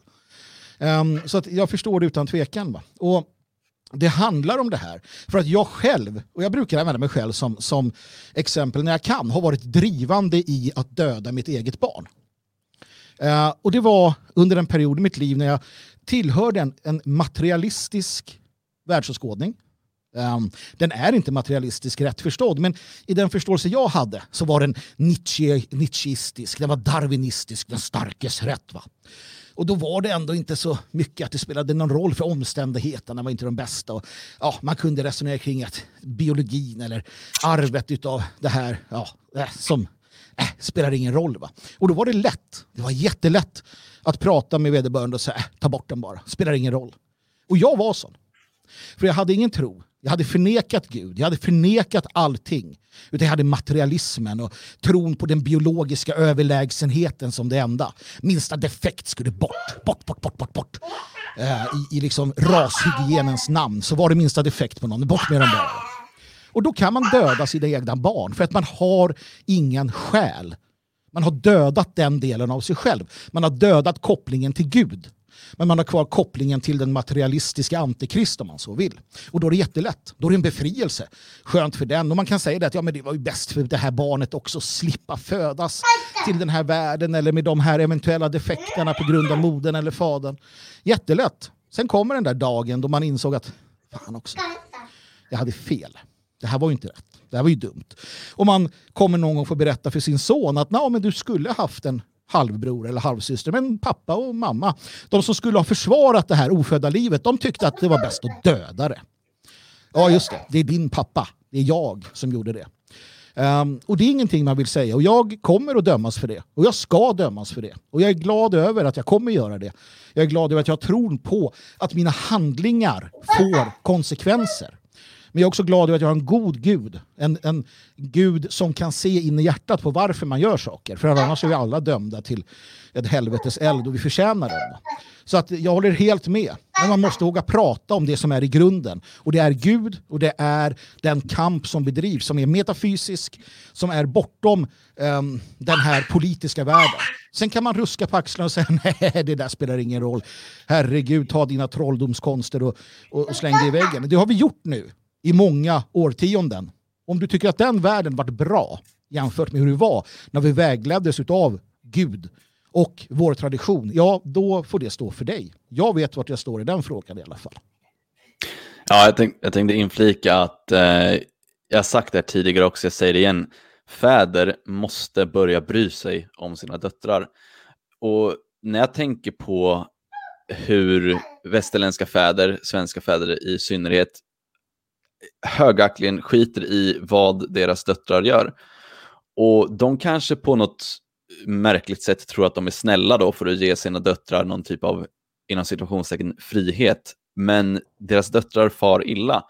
Och då är det så att det optimala, det som vi ska säga till våra döttrar, eller om man har någon yngre syster eller någonting, då är det så här. Du får sikta in dig på en man som du ska ha barn med, ha en familj med. Det är det det sexuella går ut på. Det är inte att ha kul eller att göra någonting annat. För att det är inte vägen till den högsta lyckan. Det är vägen till snabb olycka. Det finns absolut ingenting som är bra med kvinnlig sexuell frisläppthet. Absolut ingenting. Och det måste vi vara tydliga med. Och det är såklart att det låter märkligt nu när vi har växt upp i ett samhälle, alla av oss som lyssnar på det här, alla i hela västvärlden, vi har växt upp i ett samhälle där de här idéerna är jättemärkliga. Och då har vi fått suttit här, eh, vi tre musketörer, i mycket av våra vuxna liv och meditera på de här sakerna och kommit fram till vissa insikter.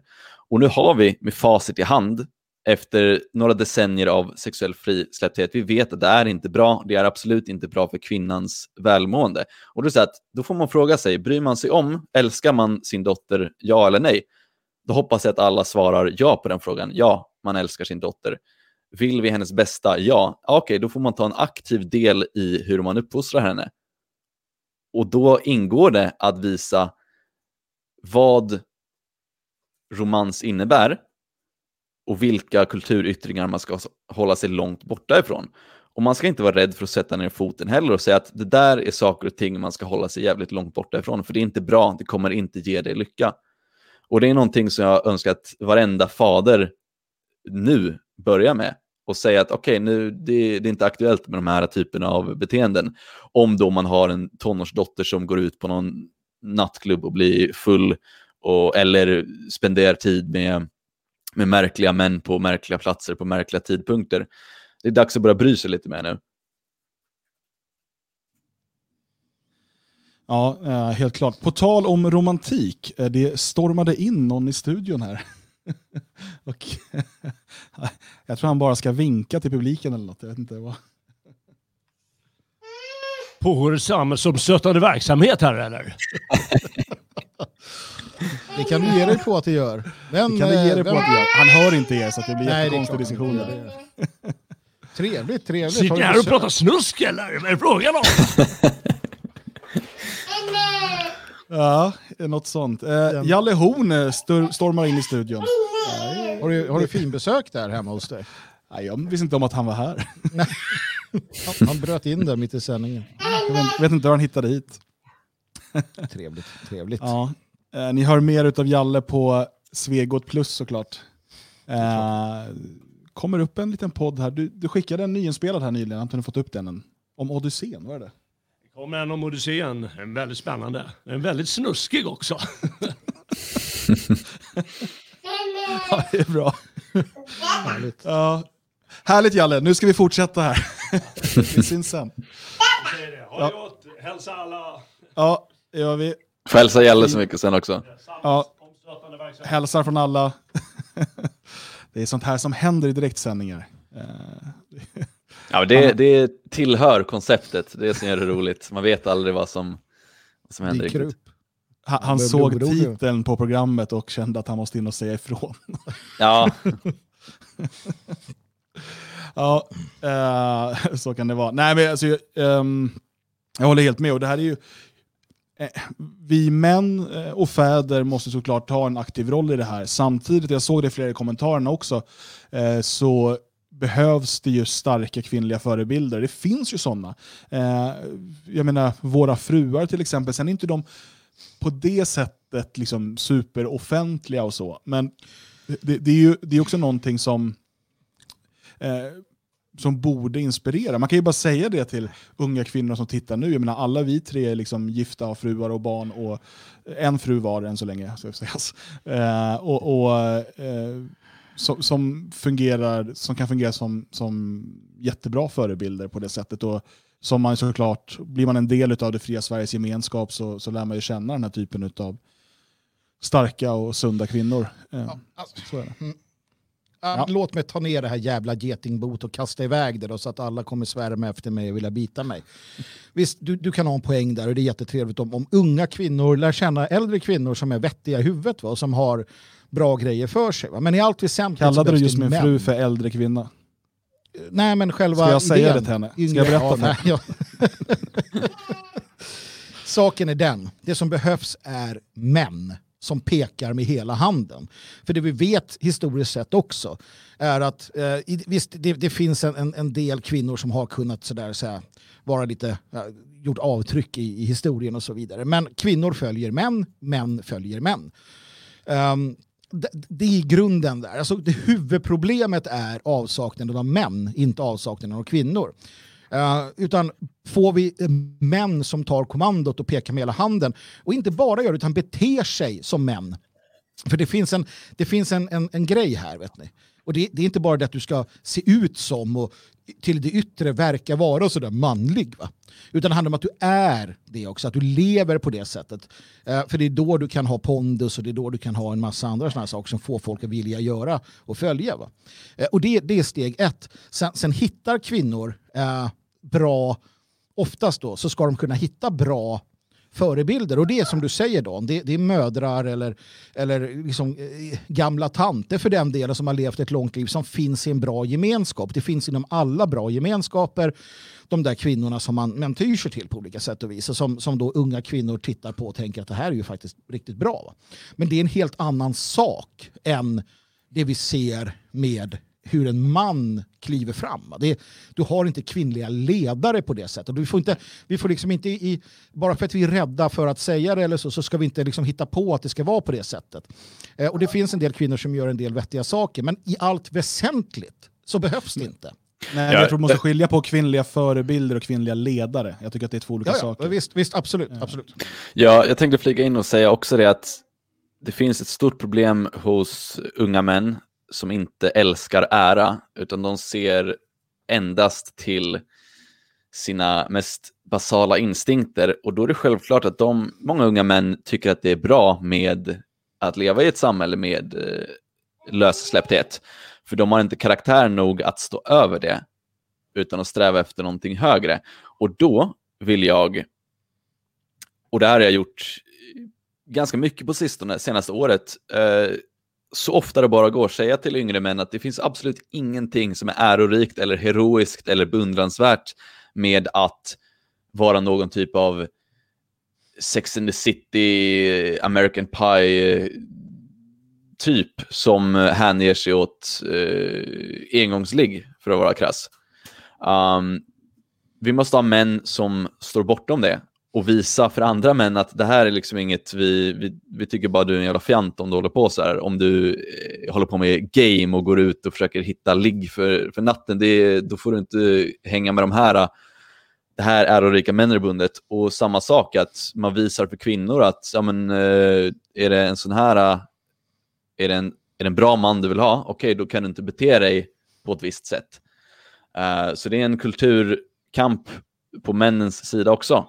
Så Men... på ena sidan så har vi högre heroiska ideal och på andra sidan så har vi Sex and the City, American Pie-ideal, där det är, liksom, ja, det, det är coolt att uh, ha haft sex med många tjejer. Då får vi säga det, nej, det, det är inte coolt. Uh, det, det, gör det till en dekadent, uh, impulsstyrd uh, mognog. Men, men, det är också ett, ett, ett, intressant problem som uppstår och det där har jag ju stött på så många gånger så att det har drivit mig till knäpphem nästan. Nu är jag i Svenskarnas hus och det är ingen knäpphem, men jag sa nästan. Och det är ju de unga männen, och jag vet inte om, om vi är medskyldiga, Marcus kanske, jag själv kanske, som har ändå pratat om det här ganska mycket genom åren. Uh, och, och, vad det handlar om och manligt och kvinnligt och vad man har för uh, vad man bör kunna ställa för krav och så. Sen sitter jag tillsammans med, med unga män uh, och lyssnar på dem och så inser jag att du kommer aldrig få dig en flickvän. Du kommer aldrig få dig en tjej. För dina, dina krav eller dina förväntningar är ju fullständigt absurda. Mm. Och, och, och mm. då tänker jag att du kommer ju få hålla dig till att bara vara singel resten av ditt liv. För att om du vill ha då en, en, hon ska aldrig någonsin ha varit med en annan man. Hon ska skola vara oskuld. Hon skola aldrig ha druckit en droppe alkohol. Hon skola icke vara tatuerad. Hon skola icke ha någonsin ha och så vidare och så vidare och så vidare. Så undrar jag, är det jag som har fått er att bli såna här och tror detta? Alltså alla är kantstötta, något djävulskt. Vi har såna djupa stötar i, i våra liv och vad vi har ställt till med.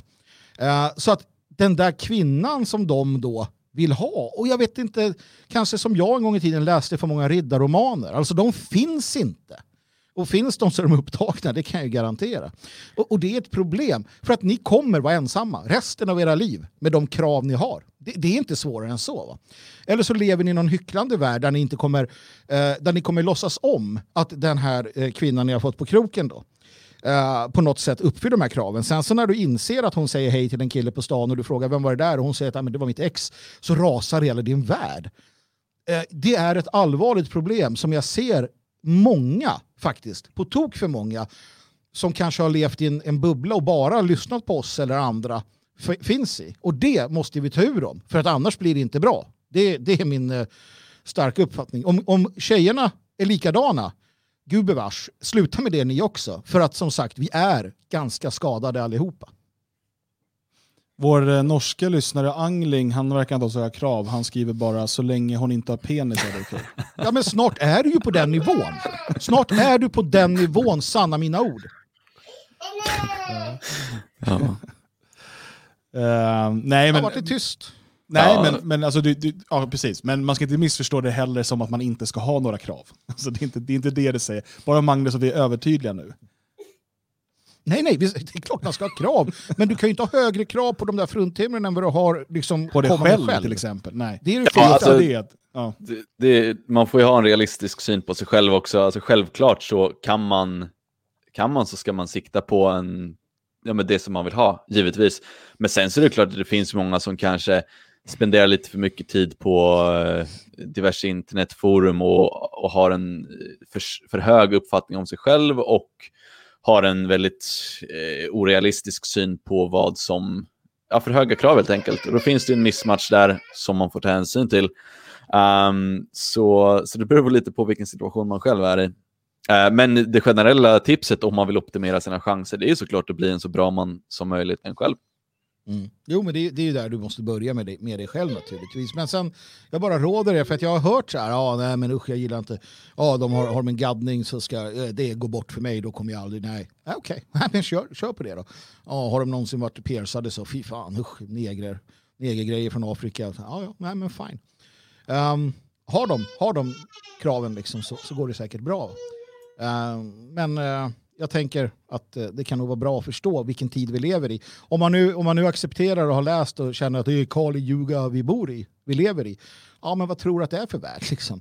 Um, men jag är glad att jag ser människor som, som har stora familjer, jag ser människor som skaffar barn och så. Det är som sagt kantstötta människor som hankar sig fram, uh, gör ett bra jobb och gör så gott de kan. Sen ser jag de här eh, uh, prekto, prekto som sitter och är tydligen singlar och, och bara pratar om hur, hur jävla hur jävla bra det ska vara. Men där blir det ibland inte så mycket gjort och det tycker jag är synd. Um, och det tror jag kan bero lite grann på att man har för högt ställda krav faktiskt. Um, men uh, det är en känsla bara. Mm.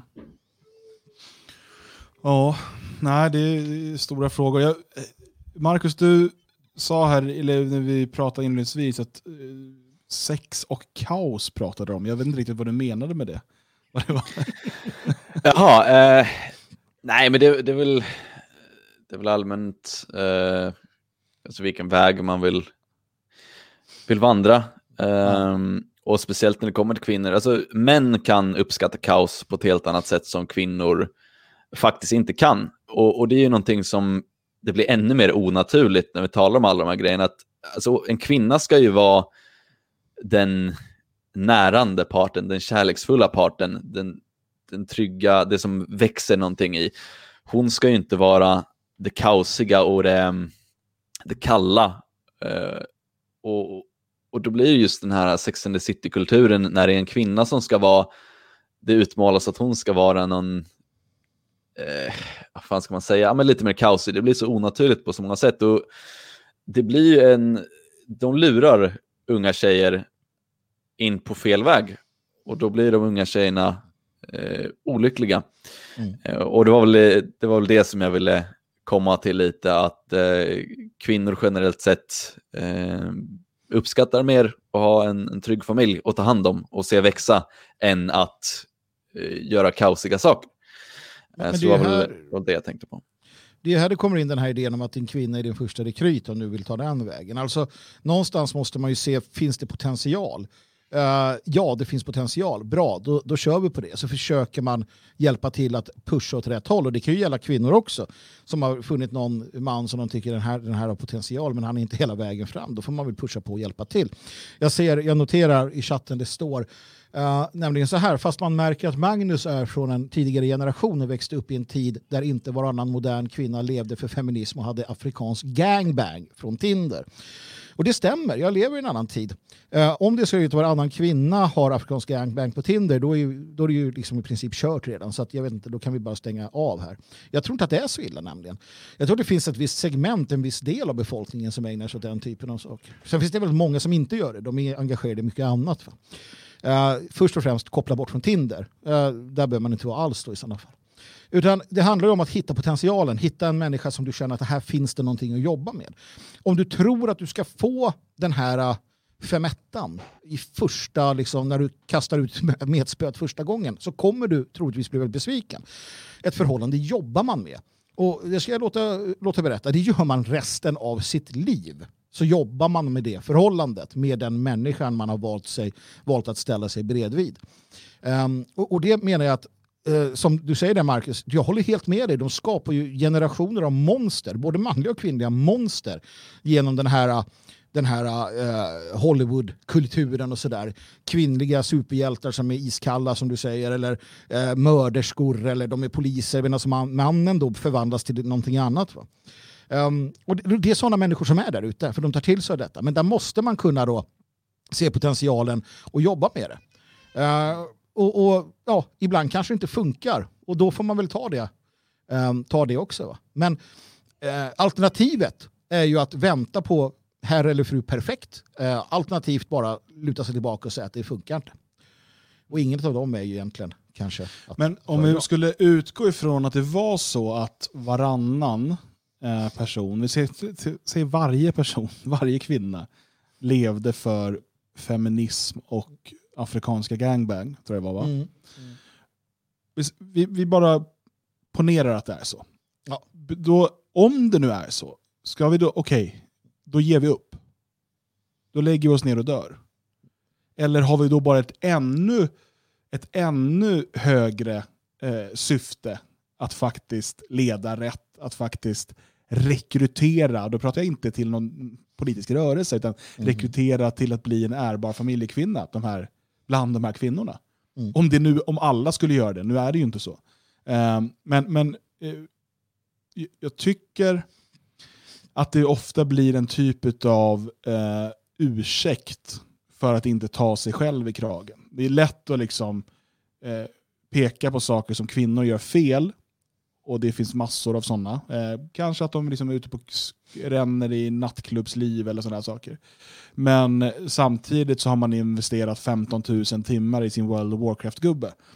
ja, kanske skulle lagt två tredjedelar av den tiden, eh, liksom investerat det i, i, i det själv och i att hitta och liksom skapa en närbar kvinna.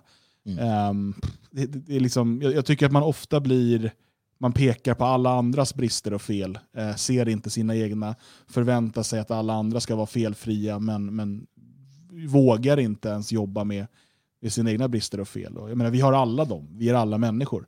Eh, och, och, vi måste, måste jobba med dem hela tiden. Och jag tror att sitter man och väntar på det perfekta, det felfria, då, då kommer det bli som den här eh, klassiska bilden när någon, det är ett skelett på en parkbänk som fortfarande sitter och väntar. Mm. Jo, det är ju om, om, vi kopplar till visionen för Europa också. Alltså det blir ju så jäkla bekvämt att svartpillra och, och vara beroende av eh, säger man, rage news, alltså upprörande nyheter och sitta och, och alltså, det är lite den känslan jag får också när man har det som en ursäkt för att inte behöva göra någonting. Okej, okay, Sverige är kört, ja, men då kan jag sitta och spela WoW tio timmar om dagen. Alla kvinnor är bara dåliga, så då behöver jag inte göra någon... Då behöver jag inte anstränga mig själv. Uh, återigen, ja, men Europa eller Sverige är kört. Jag behöver inte engagera mig för, uh, för att göra någonting produktivt. Jag kan bara sitta och, och klaga. Det är en bekväm position att ta. Uh, men återigen, det är, en, det är en väg som inte kommer leda till någon högre lycka. Uh, och till alla killar som kanske känner sig träffade nu, det är all välmening. Jag, jag sträcker ut en hand och vill dra upp er i, i självförbättringssfären. Så, så börja med er själva en, en dag i taget, fokusera på att bli bättre, så kommer världen bli lite ljusare och du kommer be, bemöta människor på ett bättre sätt. Och sen kanske, vem vet, kanske om du skapar en positiv aura så kommer du kunna attrahera eh, människor på ett bättre sätt. Mm. Mm. Nej, men absolut. Jag menar, när jag växte upp och var tonåring, det var inte så jävla lätt då heller ska jag säga det. Vi hade inte Tinder, va? Men, men det var ju fortfarande så att man var tvungen att prata med dem, man var tvungen att investera tid och energi i uppvakta och så vidare. Och sen så visade det sig att det inte alls var något bra kanske. Fick man göra om det igen och igen och igen. Uh, men uh, det, ja, jag vet inte. Det, man måste bara köra på. Jag, jag säger det, jag håller med dig Mark. Alltså, glaset ska vara halvfullt. Det är så man ska se på tillvaron. Det är så man ska se på sin kamp um, för det här vi håller på med. Försöka vara positiv och köra på. Visst, man kan bli sur och grinig och, och svartpillrad ibland, men då får man liksom putsa av järnpillret istället som jag uppskattar mer än de andra pillren när ni håller på med era pillertrillare där ute. Um, och, och, försöka se det positiva och kämpa på. Va? För att någonstans så måste man också lita på att gör man rätt så blir det rätt. Förr eller senare. Ja, och sen så var, var medmänsklig och var förstående. Uh, ett visst mått av ödmjukhet kan vara bra att ha. Uh, jag har väldigt mycket ödmjukhet i mig, förstår ni. Uh, också, också tålamod, någonting som jag också bär inom mig ganska mycket. så jag tycker det är kul att säga så. För att om min bättre hälft lyssnar så skakar hon bara på huvudet nu. Men det är bra i alla fall. Gör som jag säger, gör inte som jag gör alla gånger. Ja, härligt. Um, det har varit trevligt att få språka med er ikväll, kära vänner. Um, vad, hur ser det ut här framöver närmast för dig, Marcus? Det är fortsatt arbete med, med företagen och, och YouTube som ligger i pipelinen, ja, eller? Precis. Uh, har några intressanta videos uh, planerade.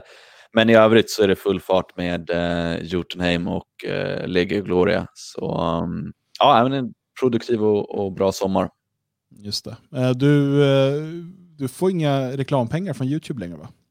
Nej, precis. Jag har eh, blivit dömd för åsiktsbrott. jag du fick ingen medalj för det? Jag har frågat dem gånger exakt vad det är, men det är harmful or hateful speech, men de har inte kunnat peka på någonting. Men ja, min ansökan har legat inne i typ fem månader nu ansökte på nytt. Men det är inga, inga uppdateringar, så, så ja, inga pengar från YouTube. Men, så hur gör eh, man eh, om man vill eh, stötta det ändå? Ja, det bästa är det om alla går in och beställer minst 10 kilo vassle på YouTube. så, så blir det bra. Ja. Uh, ja, men det, det är väl det, uh, skulle jag säga. Det är ju bra, för då investerar man i sig själv samtidigt ju. Ja, precis. precis. Ja. Utmärkt. Och, och, jag menar, är man en sån som ändå handlar den typen av produkter, handlar det inte någon annanstans. Det är självklart att du ska handla det från, från Jotunheim. Varför stödja? Det är lite som du pratade om, varför åka till Turkiet? Liksom. Varför stödja någon annan producent när, när vi har en, en man av rätt virke som, som, som har en, en egen produktlinje? Um, så det, det, det, är ju ganska självklart. Ma Magnus, din mm. vecka här, eh, hur ser det ut? Det ryktas om att eh, det på väg att bli ännu bättre träningsmöjligheter i Svenskarnas hus. Ja, hålls på för, för tillfället här utanför. Hör jag hur de slår och bankar. Det är någonting på gång där. Kommer väl kanske någon trevlig liten bild på detta vad det lider. Uh, så att det blir det uh, utomhus då uh, för den hugade. Det, det, ser vi fram emot. Jag ser fram emot det i alla fall och många med mig. Men annars så fortsätter fasadbygget här och jag sitter som sagt bakom skärmen och gör mitt. Um, det är så det är. Jag, jag, ser mest fram emot när vi kan dra igång igen för att eh, det är ju en del planerat. Eh, en del funderat kring, i alla fall då, eftersom jag befinner mig nära huset och i huset, hur vi ska kunna få igång det här också i coronatider. Jag menar, nu är det ju bara att inse att det kommer inte ändra sig. Det kommer vara så här inom en överskådlig framtid. Vi vet inte när de här restriktionerna släpper och så vidare. Och vad kan vi då göra? Um, vad kan vi göra på, på regelbunden basis för att huset ska leva? Och där har jag tänkt dra mitt strå till stacken och göra det jag är bra på. Uh, så att det kommer mer, mer om det här när, när fasaden är klar. Så att jag ser mest fram emot det här uh, sensommaren, hösten då vi kan komma igång igen ordentligt. Och sen har vi en del andra grejer framför oss då uh, i Värmland och sommarläger och sådana här saker som, som ligger i vänt Uh, helt enkelt. Så att det är mycket. Så att, är du inte medlem, kära, kära lyssnare, i Det fria Sverige så blir det Eh, nu på en gång. Defriasverige.se. Gå in och kika åtminstone. Kanske tycker du att det är en bra idé.